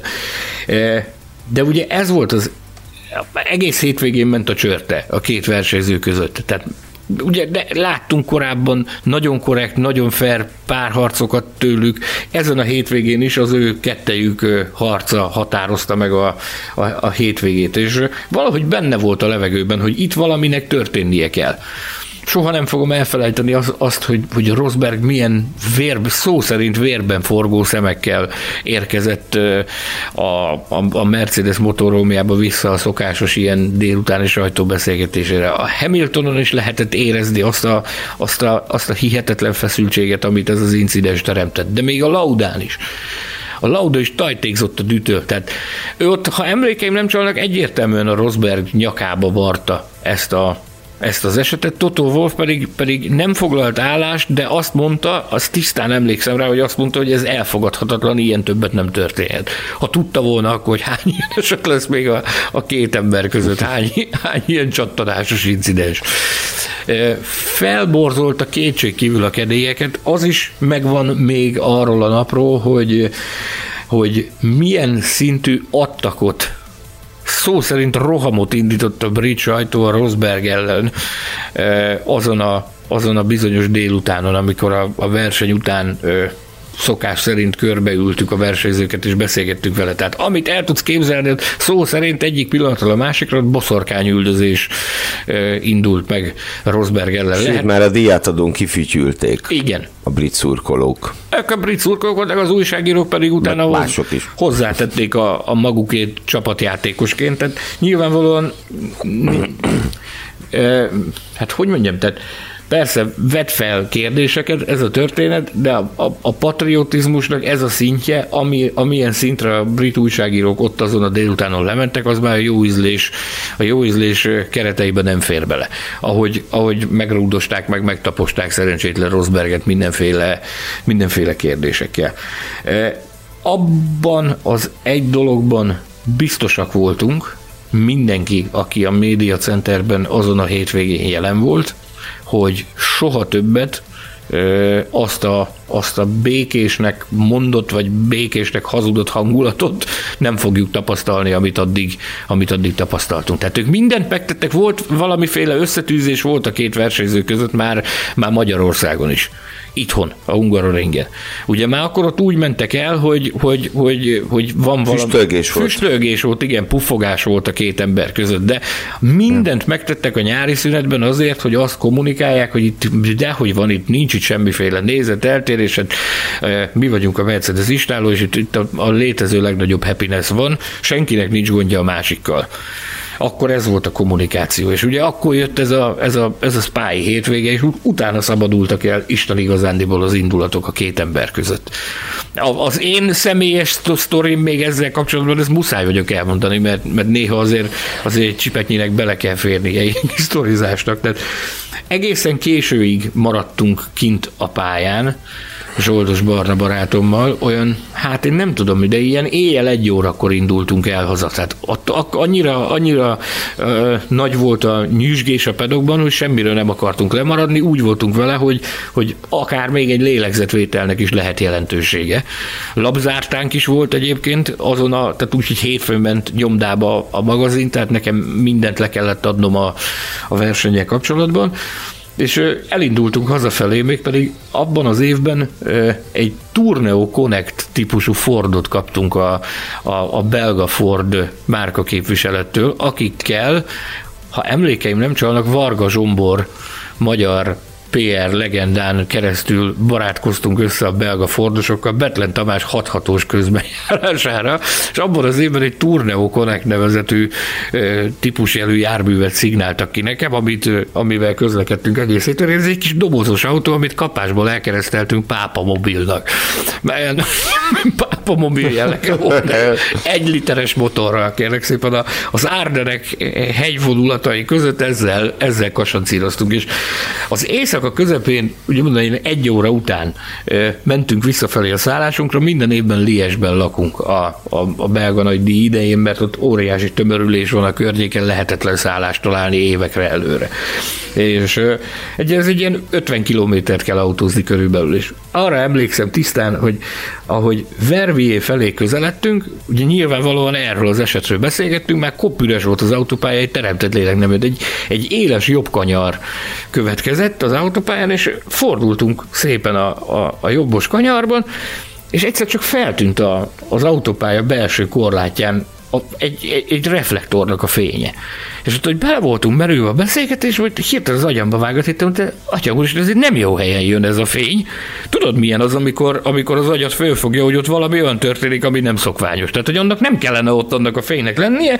Gyorsan rántottam egy jobbost, tehát lehúzottam, amennyire csak lehetett a kis Pápa Mobillal a külső sávnak egészen a szélére, majd abban a pillanatban szembe ránk a mi sávunkban az autópályán padlógázzal elviharzott egy 911-es Porsche.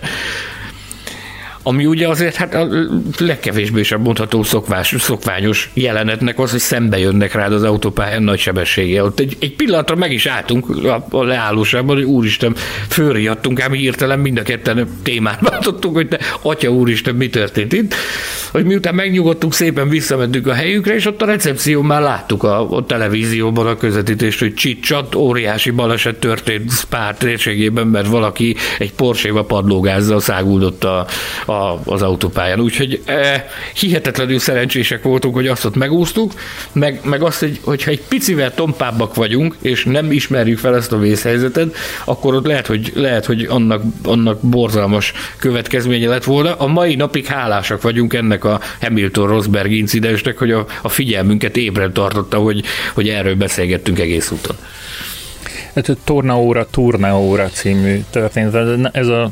Egy tesztünkből származik, mint az egyik kollégám követett el még kb. 25-30 évvel ezelőtt, de most nem is ez a legérdekesebb, hanem az, hogy elérkeztünk a toplista második helyéhez, ahol ezek a németek, állandóan mindenhol németek, német pilóta az egyik főszereplő, a másik pedig egy brit, és hát nem is tudom. Ez az az incidens, amiről aztán azóta is szerintem mindenki beszél. Előzetesen annyit, hogy a szezonzáró ausztrál nagydíjon történt, ez is micsoda, egy meglepő fordulat, nem? A mai füleknek szezonzáró ausztrál nagydíj, vagy tévednék?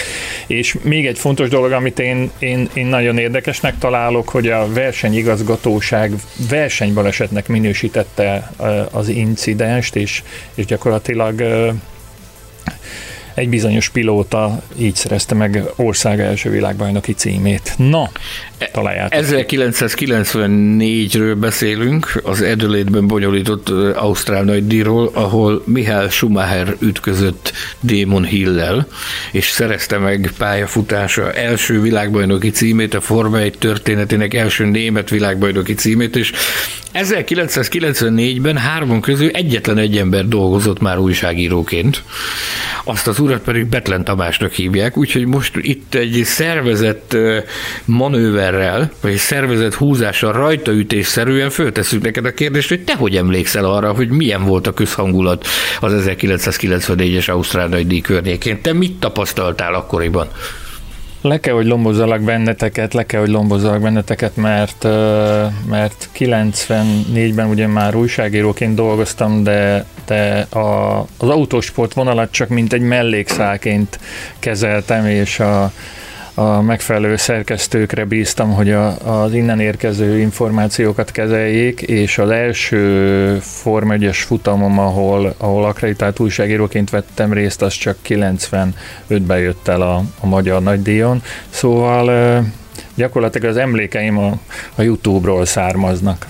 Meg kell, hogy mondjam. De nem emlékszel az akkori közhangulatra? Mert nekem az tisztán megvan, ahogy a Senna Prost esettel kapcsolatban, akkor az általános iskolában tapasztalt légkört be volt alkalma beleszimatolni, viszont 94-ben, Én tisztán emlékszem, hogy még a zöldségboltban is erről beszélgetett mindenki, hogy te atya úristen látta, de hogy mi történt a Forma 1-en. Tehát ez egy ilyen közéleti eseményé vált, és mindenkinek megvolt róla a maga véleménye, még annak is, aki soha életében nem nézett nem most Forma 1-et, hanem semmilyen más autóversenyt. Nem, Gergő? Mielőtt magára az incidensre rátérünk, ugye azt is el kell mondani, hogy a Forma 1 egyik legérzelemgazdagabb és legbotránygazdagabb szezonját zárta le ez a kontakt. Ugye a szezon főbb sztoriai, hát mindenek előtt természetesen Ayrton Senna és Roland Ratzenberger halála, amely sokkolta az F1-et, és az erre adott reakció a biztonsági intézkedésekkel. De hát volt itt sok más is, ugye a Benettont, Michael Schumacher csapatát folyamatosan vádolták különböző technikai szabálytalanságokkal. Schumachert ki is zárták egy futamról, nem ezek miatt, hanem egy egyéb technikai ok miatt. És ugye emellett Schumachernek volt egy két futamos eltiltása is, amely talán kicsit túl szigorú volt, talán nem.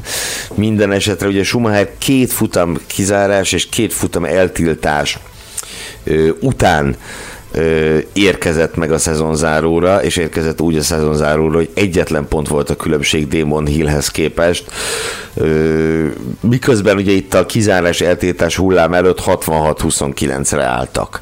Ez ugye a régi pontrendszerben gyakorlatilag úgy tűnhetett, hogy eldőlt a világbajnokság. Jött az óriási fordulat, és hát a versenyben is jött az óriási fordulat, amikor az élenálló Schumacher lekoccolta a falat, Hill pedig azonnal támadott, szó szerint, ugye ezt vissza lehet nézni a videó megosztókon, kontakt lett a vége, maradjunk ennyiben, majd utána beszéltünk arról, hogy most itt pontosan mi kiment neki kinek.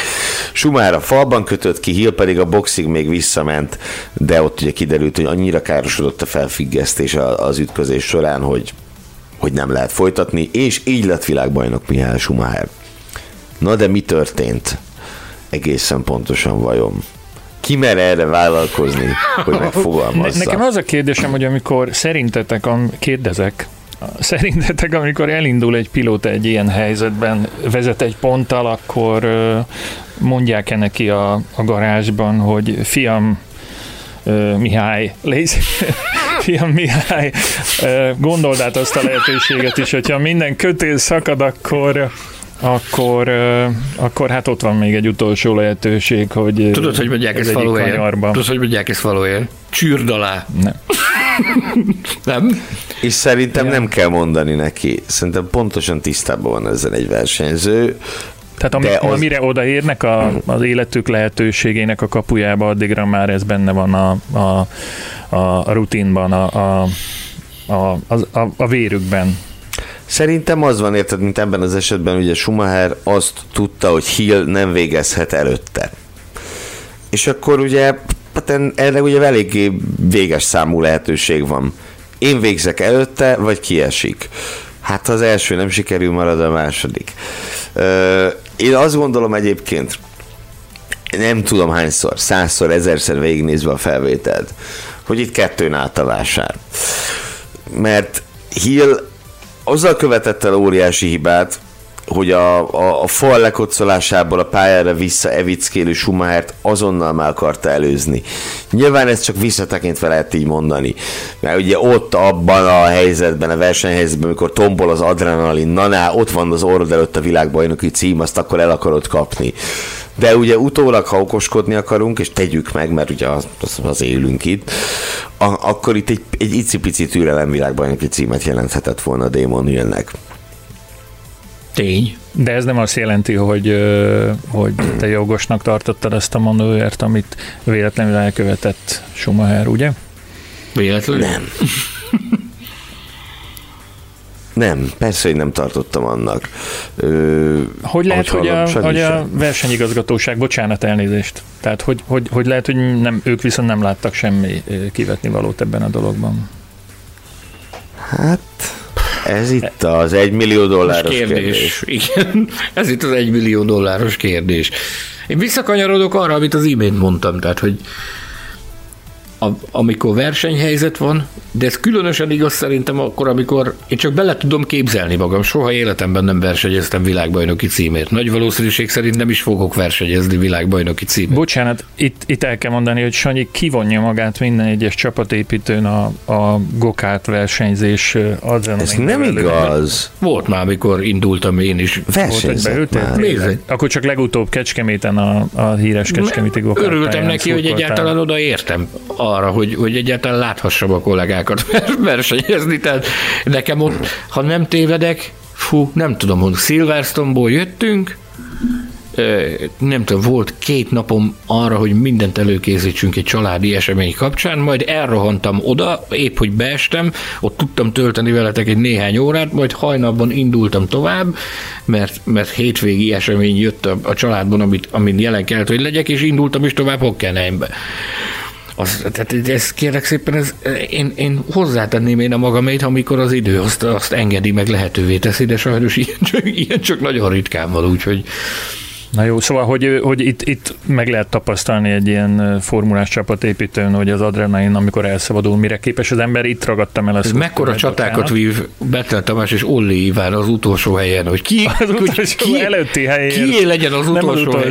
legyen az utolsó hely. Tehát mikor mindent megtesznek azért, nem azért, hogy megszerezzék az utolsó előtti helyet, hanem ők azért harcolnak, hogy ki legyen az utolsó. Ez egy különleges ízt ad a csatának. Ez olyan, mint amit az egyik kedves barátom szokott mondani, hogy ő nem potencia növelőt vásárol a gyógyszertárban, hanem potencia csökkentőt, mert hogy az mennyivel fenszibb, nem? Ti is így vagytok ezzel az Ivánnal, hogy az mennyivel fenszibb, mikor megvívtok azért, hogy ki legyen az utolsó. Na jó, ne kanyarodjunk el szóval. Tehát én azt mondanám erre, hogy amit az imént is említettem, tehát hogy mindent meg kell mozgatni, a Forma 1 egy olyan speciális világ, ahol minden követ meg kell mozgatni annak érdekében, hogy meglegyen a siker. És én teljes meggyőződéssel mondom, hogy az első világbajnoki címek esetében ez biztos, hogy hatványozottan igaz. Soha nem voltam autóversenyző, soha nem harcoltam világbajnoki címért, semmilyen más címért sem, de azt el tudom képzelni, hogy amikor egy ilyen napon fölébredt Damon Hill is és Michael Schumacher is, amikor azt mondták maguknak, hogy te atya úristen, itt az esély, hogy életemben először világbajnok legyek. Vajon lesz-e még ilyen? Nem lehetsz biztos benne, hogy lesz-e még olyan. Ha már egy VB-n túl vagy akármi ilyesmi, akkor már adott esetben más lehet a világképet, de ugye ők is, az ő szemléletük is változik, az ő világlátásuk is változik. De az, amikor az első világbajnoki cím kapujában vagy, én biztos vagyok benne, hogy mind a ketten vért ittak azon a reggelen, és azt mondták, hogy ha akármi történik is, megcsinálom. És akkor itt jön az, amire utaltam korábban, hogy mindenkinél máshol van az a szint, hogy mi az, ami még belefér, és mi az, ami már nem fér bele. Na itt volt egy ilyen vízválasztó, amikor láthattuk azt, hogy a Schumachernek gyakorlatilag bármi belefér. Nem, Gergő? Hát én nem tudom. Nem merjük kijelenteni? Vagy hogy neki több belefér, mint másnak, ugyanakkor az legyen, ki az, aki követvet rá, ezért a hazája első világbajnoki címéért küzdött, a saját maga első világbajnoki címéért küzdött. Egy olyan őrületes... Plusz az is tény és valahogy a szezon futamainak egynegyedéről kizárták, per eltiltották. Részben saját hibája miatt, részben nem. Tehát mondjuk a két futamos eltiltása, amit kapott a Silverstone-ért, az például egyszer túl erősnek tűnik. Egy kis csínytevésért két futam eltiltás. Schumacher ellenszurkolóktól meg majd ezért fogok kapni. De, tehát ezért mondom, hogy ki az első, aki követvet rá, amiatt, hogy ezt megtette. Tehát mindent meg kellett mozgatnia annak érdekében, hogy a VB címet megszerezze. Nyilvánvalóan azért abban az időszakban azt, hogyha felidézzük, ugye az volt a németországi Forma 1 aranykora gyakorlatilag. Hát, üzletileg, gazdaságilag ugye dübörgött az RTL, nem volt olyan portéka, amit a Schumi nevével ne lehetett volna eladni. Gyakorlatilag az égvilágon mindent lehetett az ő nevével, az ő portréjával kapni a boltokban. Tehát az volt nekem azt szokták mondani a német RTL-es kollégák, hogy az szó szerint a Kánaán időszaka volt. teljes Forma 1 láz volt Németországban, és teljesen meg voltak őrülve. Nyilvánvalóan neki teljesítenie kellett ahhoz, hogy ez az állapot ez minél tovább fenntartott. De ez nyilvánvalóan ez is csak részletkérdés. Hogyha csak pusztán a versenyzési részét nézed, hát minden követ meg kellett mozgatnia annak érdekében, hogy behúzza az első világbajnoki címet, és megtette. Én nem feloldozni akarom, félreértés ne essék. Biztos, hogy nem volt szimpatikus az a húzás, de hogy az ő szempontjából van rá magyarázat, hogy meg kellett tennie, én ezt is el tudom fogadni. És azt is tegyük hozzá azért, hogy mekkora iszonyatosan nagy mázlia volt neki. Ugye egyrészt azzal, hogy ez a versenybíróságnál átment ez a sztori, másrészt pedig azzal, hogy Hill se tudta folytatni a versenyt. Mert ugye azért az első reakciója Schumachernek, hogy ráborul a kerítésre, az felejthetetlen.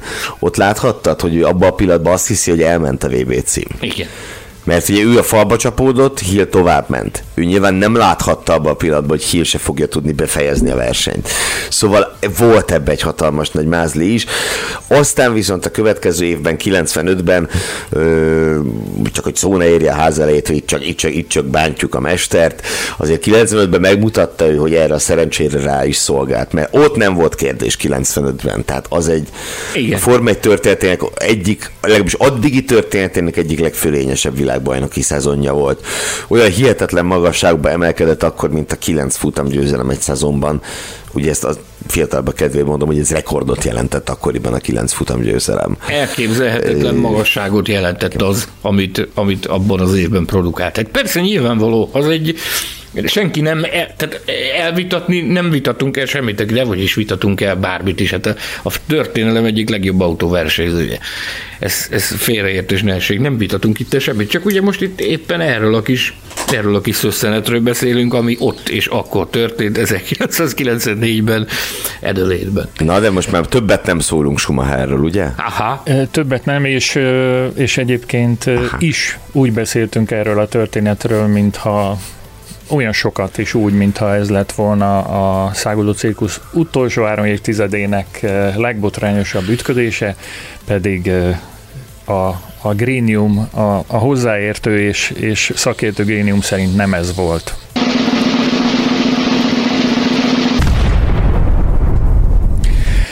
Szóval a Száguldó cirkusz utolsó 3 évtizedének legbotrányosabb ütközése Schumacher-Villeneuve között zajlott Jerezben 1997-ben, amikor valamit elvett a sors, azt hiszem, a német világbajnoktól, amit előtte megadott neki. Ugye jól gondolom? Hát igen. Ugye itt Schumachert elmeszelték. Ez a legnagyobb különbség 94-hez képest.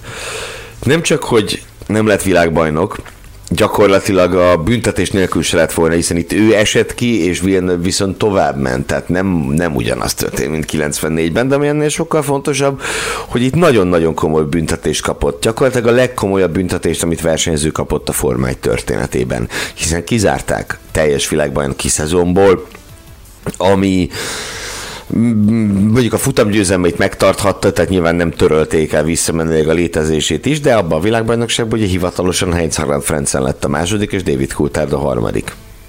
Ha emlékeztek, ugye Schumacher nem szerepel a bajnoki végeredményben.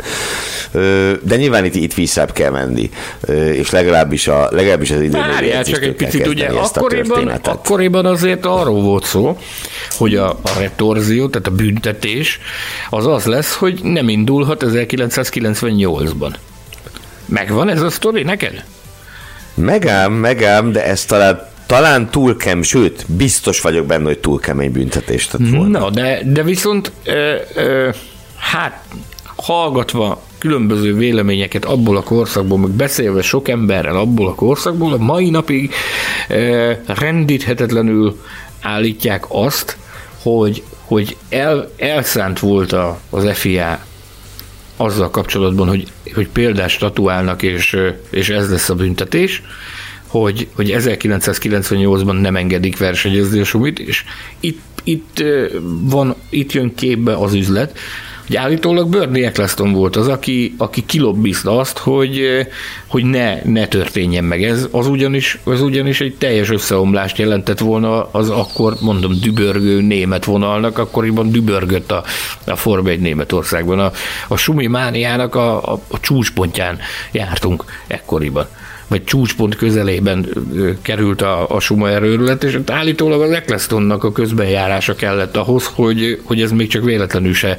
Tehát, hogy kiiktassa teljes mértékben azt az opciót, hogy az legyen a büntetés, hogy akkor Schumi nem indulhat 98-ban. Az egy tragédiával ért volna fel.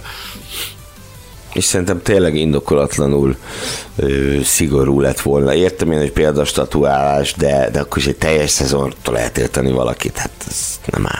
Na, nézzük, mi történt. Ugye idényzáró futam, 97, és hát nagyon hasonló a helyzet, mint néhány évvel korábban. Ugye ismételten Schumacher érkezett meg előnyben erre az idényzáróra, de tulajdonképpen a forgatókönyv nagyon egyszerű volt. Az lesz a világbajnok, aki előkelő pozícióban zárja a futamot, mármint Schumacher és Villeneuve közül. Az időmérő edzés, emlegettük már ezt a podcastben, de ezt nem lehet elégszer elmondani, egy egészen tényleg példátlan eredményt hozott, hiszen 3-an is ezredre azonos időt autóztak, ezzel kapcsolatban is van némi suskus, meg volt ugye, hogy itt inkább valami időmérő rendszerbéli hiba lehetett, mert hát ez, hogy az első 3 ezredre ugyanannyit autózik, ez nem létezik. Ezt Babi de ki eldönti magának, mindesetre tény, hogy a Villeneuve-Schumacher-Frentzen rajsorrend úgy alakult ki, hogy Villeneuve autózta a legkorábban azt az ezredre azonos 1.21.072-es időt, utána Schumacher, utána Frentzen, és még azt is tegyük hozzá, hogy a negyedik helyen, hogy a Damon Hill végzett az Eros Yamahával, a két nagy villanása közül ez volt a második a szezonban, és ő is egy fél tizedre volt csak tőlük. Na de, akkor ment a verseny, Schumacher haladt az élen, de Villeneuve üldözte, és a dry sack, azaz száraz zacsi kanyarban történt a... Bocsánat, nem tudtam kiadni... Történt az incidens, ugye ez egy nagyon éles jobbos kanyar, ahol ugye a kanyart megelőző egyenesben Villeneuve bebújt, Schumacher mellé összetalálkoztak egymással, ugye a hivatalos ítélet szerint Schumacher ráhúzta az autót Villeneuve-re, ő a kavicsájban kötött ki, Villeneuve pedig úgy lett harmadik a futamon, hogy semmit se kockáztatott, hiszen tudta, hogy nem kell, és ugye nem mellesleg Mika Häkkinen első futamgyőzelme is itt született meg, de nyilván Häkkinen első győzelménél eznek a hétvégének a krónikájában fontosabb egyrészt Villeneuve világbajnoki címe, másrészt pedig az ütközés, a botrány. Ugye nem azok a bírák ültek most a szobában, akik a 94-es esetnél, mert... Nem. Nem. Bizonyosan nem. Ezt biztosan állíthatjuk. Azt fedezem fel itt a képsorokon, miközben pörögnek, hogy Schumacher ugye szemléli, miután kiszállt a kocsiból a történéseket, a mintegy 60 centi magas betonkorlát mögül, akkoriban még csak ennyi volt ott a pályaszín, és Arthur Tila, nagyszerű fényképész, egy méterről fotózza az arcát, ugye ő azóta is a Formula.hu-nak, meg az Autósport és Formula magazinnak küldözgeti a tudósításokat képek formájában, rettentő tapasztalt fényképész, lehet, hogy őt is meg kellett volna erről kérdeznünk, erre csak most ébredtem rá erre a nagy hibánkra, de beszéljünk arról, milyen következményei lettek ennek az ütközésnek. Én inkább arról beszélnék, hogy nekem az évek során több ízben volt alkalmam beszélgetni Villeneuve-vel erről, hogy ez hogy is volt, meg mint is volt ez a... Hogyan jutottunk el a tetőpontig. Ugye azt akármikor sok interjúban beszélt erről, én is ezt hallottam visszatől, hogy ők úgy készültek erre a hétvégére, hogy az egy potenciális opcióként merült fel, hogy őt a Schumi meg fogja torpedózni. Ha a helyzet úgy hozza. Azt mondja, hogy amikor sorba vették azokat a forgatókönyveket, hogy mi történhet, akkor ez potenciálisan ez egy olyan dolog volt, amire ők azt mondták, hogy ezzel számolni kell, mivel hogy ezt 94 óta tudták nagyon, hogy éles helyzetben ez a Schumival megtörténhet. Tehát azt mondta, hogy ők erre teljes mértékben rá voltak készülve, hogy ez adott esetben bekövetkezhet, ha úgy alakul a verseny a pályán. És azt mondja, hogy azt is mesélte, hogy a pszichikai szkanderozás, tehát a pszichikai csörte, ami a két VB aspiráns között ment, az kiterjedt a csapatokra is. Azt mondja, hogy nekik volt egy megállapodásuk a Frencennel arról, hogy a Frentzen támogatja őt a bajnoki címért dúló harcban, ugyanakkor arról is beszélt, hogy ő érezte azt, hogy az örvány hétvége folyamán több ízben is, itt a féktesztelésről, ahogy beszélgettünk korábban az adás korábbi részében, hogy ő több ízben is féktesztelte az örványt, csak csupán azért, hogy hergelje, meg cukolja őt a pályán. Volt is egy jelenet, azt még talán fel is lehető a YouTube-on, amikor az egyik szabad edzés alatt, amikor visszaért a boxba a Villeneuve, ő is sumizott egyet, ideg állapotba került, kipattant és rohant át a Ferrari garázsba, hogy meg akarta rendszabályozni örványt, és tehát olyan szinten azt mondta, hogy pattanásig feszültek voltak az idegek, és fel voltak készülve arra, hogy ez a helyzet előállhat, hogy a Schumi megpróbálja őt kitakarítani a pályáról. És akkor nem is beszéltünk még Norberto Fontana szerepéről. Ugye Norberto Fontana sok szóra nem érdemes argentin versenyző volt, akit a Formula 3-ból rántottak föl abba az Auberbe, amely ugye Ferrari erőforrásokat használt már akkor is, meg utána még nagyon sokáig. és Norberto Fontana föltartotta a verseny közben, lekörözés közben Jacques Villeneuve-t, majd egy jó 10 év vagy szűk 10 évvel később egy interjúban elmondta, hogy ez bizony instrukció volt Jean Todt és a Ferrari részéről, hogy a Ferrari motoros Zauberek, ha módjukban áll, akkor kötelesek föltartani Villeneuve-t. Természetesen Péter Zauber letagadta ezt az egészet, de az tény és való, hogy Fontana föltartotta Villeneuve-t, az, hogy milyen motivációból, vagy egyszerűen kutyaütősége okán, az már egy másik kérdés. Én magától Villeneuve-től hallottam azt, hogy neki Fontana személyesen elismerte azt, hogy megfogalmazódott az elvárás, az instrukció, amit nyilvánvalóan a Ferrari szugerált, de a Sauber részéről meg lett mondva neki a verseny hétvége előtt, meg a verseny hétvége minden egyes napján, hogy fel kell tartani Villeneuve-t, hogyha a helyzet úgy hozza, máskülönben esélye sem lesz arra, hogy a Forma 1-es szerződése meghosszabbításra kerüljen. Tehát ez így se volt, de ezzel még, tehát ezt nekem úgy jött le, amikor én ezt tőle hallottam, ahogy azt ő elmesélte, hogy mintha úgy lett volna megfenyegetve a Fontana, hogy semmit sem máshol. Tehát, hogy úgy lett megrendszabályos, hogy ez ott pontosan mi hangzott, de nyilvánvalóan erről nem tudunk semmit, de nyilvánvalóan egy befolyásos csapatvezető az azért tud odáig hatni, hogy elintézze azt, hogy adott esetben egy ilyen kvalitású emberek, mint a Norberto Fontana máshol sem legyen maradása. Tehát egy kőkemény... Itt még egy dologról beszélni kell szerintem, vagy mondd csak Tamás majd utána. A félben maradt egy kérdésem azzal kapcsolatban, hogy milyen hatása lett ezeknek, ennek és a 3 évvel korábbi történésnek Schumacher karrierje szempontjából, tehát hogy mennyire volt vajon káros a későbbiekre nézve, hogy őt úgy könyvelték el, mint aki mindenféle eszközt, akár a tisztességtelen eszközt is beveti a győzelemért, és hogy egyáltalán mennyire elfogadható ez a Forma 1-ben, de aztán, ha úgy gondoljátok, hogy erről már beszéltünk, akkor le is záratjuk ezt a kérdést. Részben beszéltünk már erről, mennyire elfogadható ízlésbeli kérdés, tehát mondjuk, hogy nem, vagy talán mondjuk azt, hogy nem, de nem Schumacher az egyetlen klasszis, aki ehhez folyamodott. Ugye itt fölidéztük a adás elején minden botrányos ütközések nagypapáját és nagymamáját, a 2 Suzuki Senna Prost csattot, ahol ugye mind a két szezonban az lett a világbajnok, aki abban az ütközésben, hát aki kiváltotta azt az adott ütközést. Hát ilyen van. Ami meg Schumacher illeti, hát összességében azért én azt gondolom, ugye mondhatjuk, hogy megúszta ezeket, mert a rákövetkező években nem a piszkos eszközök használata jellemezte őt, hanem az addig soha nem látott sikerek szegélyezték az ő karrierjét, és ezzel azért szerintem sokaknál háttérbe szorult az, ami történt Adelaide-ben és Jerezben. Nyilván ez átment egy olyan irányba is, hogy a Schumacher hitűek, a Szent Schumelix-ban mélyen hívő emberek nem is nagyon, tehát már Isten káromlásnak számít ezekről az incidensekről beszélni, és lehet, hogy most mi is fogunk kapni, miért erről kell beszélni. Tehát azért, mert ez volt a téma, és azt azért tartom, hogy ennél nagyobb botrány, ennél botrányosabb ütközés, így mondom, nem volt az elmúlt 30 évben, mint a jerezi csatt, és ennek még van egy nagyon érdekes oldalága, ezt akartam az imént, hogy Sanyi, erről beszéljünk még, ugye, hogy itt több Schumacherről szóló könyv is, meg ugye a Schumacher fanatikusok is állítják, hogy Schumacher gyakorlatilag itt megmentette Villeneuve világbajnoki címét.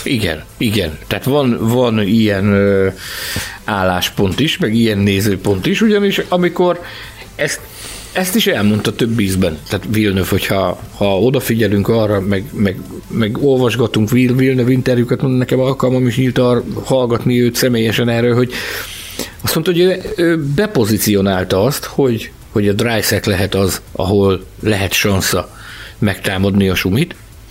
Ezt azt is tudta nagyon jó, hogy a kerékcsere után hány köre van neki nagyságrendileg, amikor még tudja hozni azt a teljesítménybeli, azt a teljesítményt, amivel meg lehet kísérelni az előzést, és azt mondta, úgy magyarázta el, hogy ő ezt elpróbálta gyakorlatilag. Tehát figyelte, hogy fékez a Schumi a dryszeknél, és hogy ő próbálta minél kijjebb tolni a féktávakat. Tehát megpróbált minél később fékezni. Azt mondta, hogy volt olyan kör, amikor szerintem olyan 10-15 méterrel később fékezett, mint ahogy a Schumacher.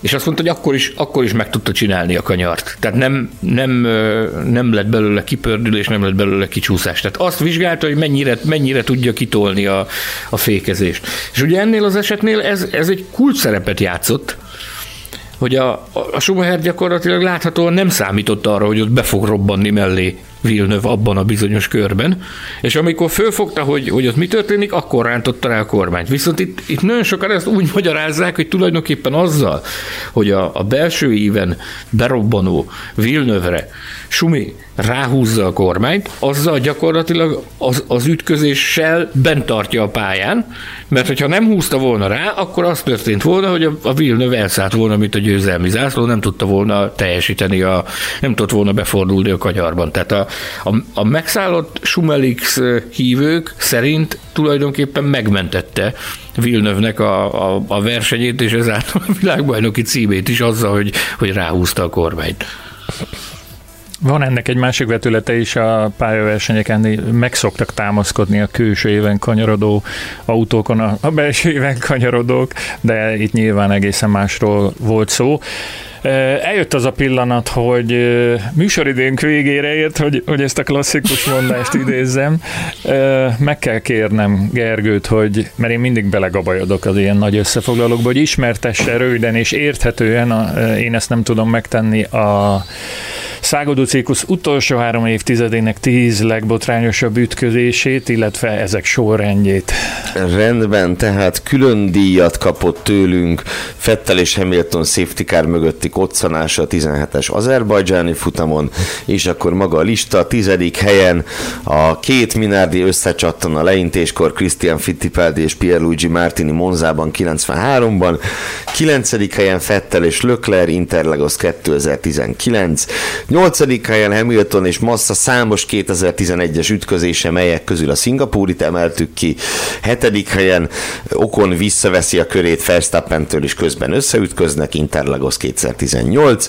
Utána 6. helyen Hamilton és Räikkönen a 2008-as montreali futamon a box utcában. 5. helyen Schumacher és Coulthard Spában a szakadó esőben 1998-ban. 4. pozícióban Vettel és Webber Isztambul 2010, avagy amikor a bikák kétfele kezdték húzni a szekeret. 3. helyen Hamilton és Rosberg találkozása 2014-ből Spából, amelyeket több újabb rendezvú követett. 2. helyen Schumacher ütközéssel dönti el a világbajnokságot, 94 Ausztrália, 1. hely Schumacher ütközéssel veszíti el a világbajnokságot Villeneuve-vel szemben, 97 Jerez. Köszönjük, hogy megint velünk tartottatok, kérjük, hogy ajánljátok barátaitoknak. Bocsánat! Utolsó szó jogán kénytelen vagyok elmondani rögtön 2 dolgot. Az egyik az, hogy kiemelten kérjük arra kedves hallgatóinkat, drága követőinket, a best followers-t, hogy nyilvánítsanak véleményt a kommentek között. Egyik vagy másik ütközésről mit gondolnak, mi az, amit rosszul láttunk, ne adj Isten, mi az, amit jól láttunk, és milyen ütközéseket hiányoltak a listáról, hiszen ez egy olyan lista volt, amire megint csak, ahol túl kevésnek bizonyult a 10 hely. Például kimaradt, tudjuk, hogy kimaradt Ricardo és Verstappen bakui ütközése, aminek bizony nagyon komoly hatása volt, és talán más is, miről beszélhettünk volna. Nos, ez az egyik dolog, kommenteljetek, nyilvánítsatok véleményt, a másik pedig, hogy ezen a héten fogunk még egy újabb adással jelentkezni, terv szerint szombaton, amelyben sorra vesszük a 2021-es szezon pilóta párosait, és jól megmondjuk, hogy kitől mit várunk, hol várhatunk majd esetleg olyan hasonló botrányos incidenseket csapaton belül, mint amelyekről itt is beszéltünk. Köszönöm szépen, ennyit szerettem volna még mondani. Köszönjük a hozzászólást, és köszönjük, hogy megint velünk voltatok, kedves hallgatók. Kérjük, hogy ajánljátok barátaitoknak, ismerőseiteknek, hogy kövessék podcastünket Spotify-on és a többi netes lejátszón. Sőt, ha a legjobbat akarjátok magatoknak és nekik, akkor arról is beszéltek, hogy fel kell iratkozni ezekre a felületekre, így soha senki nem fog lemaradni a legújabb adásokról. Csatlakozzatok a Formula Podcast Facebook csoporthoz, amelyet a Gergő az imént említett, hogy mi minden jót lehet ott elkövetni. Kérdezzetek tőlünk ezen a felületen vagy e-mailben, címünk podcast@formula.hu, ha pedig szóba kerülünk, mindenhol említsétek meg a Formula.hu podcast hashtaggel szerény adásunkat. Olvassátok a Formula.hu-t, lapozgassátok a magazint, ugye, amiből most egy egészen friss található az újságosoknál. Nézzétek tévéműsorainkat, akasszátok ki falinaptárunkat, még ezt fogom mondani egész februárban, hiszen nagyon friss ez a falinaptár. Keresétek könyveinket webáruházunkban, itt akciókra is lehet számítani, de a legfontosabb az, hogy szeressétek az autósportot, hiszen ez mindannyiunk lelkének hajtóereje, üzemanyaga. Nagyon fontos megjegyzés, hogy a mai napon az adás felvételének időpontján, napján ünnepli 33. születésnapját Csík Nándor, aki emlékezetes ajándékkal kedveskedett nekünk a múlt év végén. Szívből gratulálunk neki.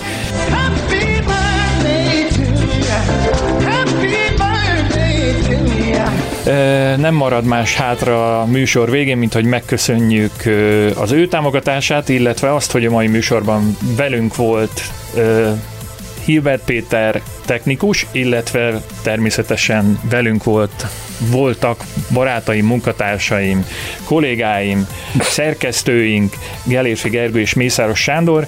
Köszönöm, hogy mindenki dolgozott ezen a fantasztikus műsoron. Legközelebb egy pár nap múlva hallhattok bennünket, addig is sziasztok! Autósport és Formula magazin műsora.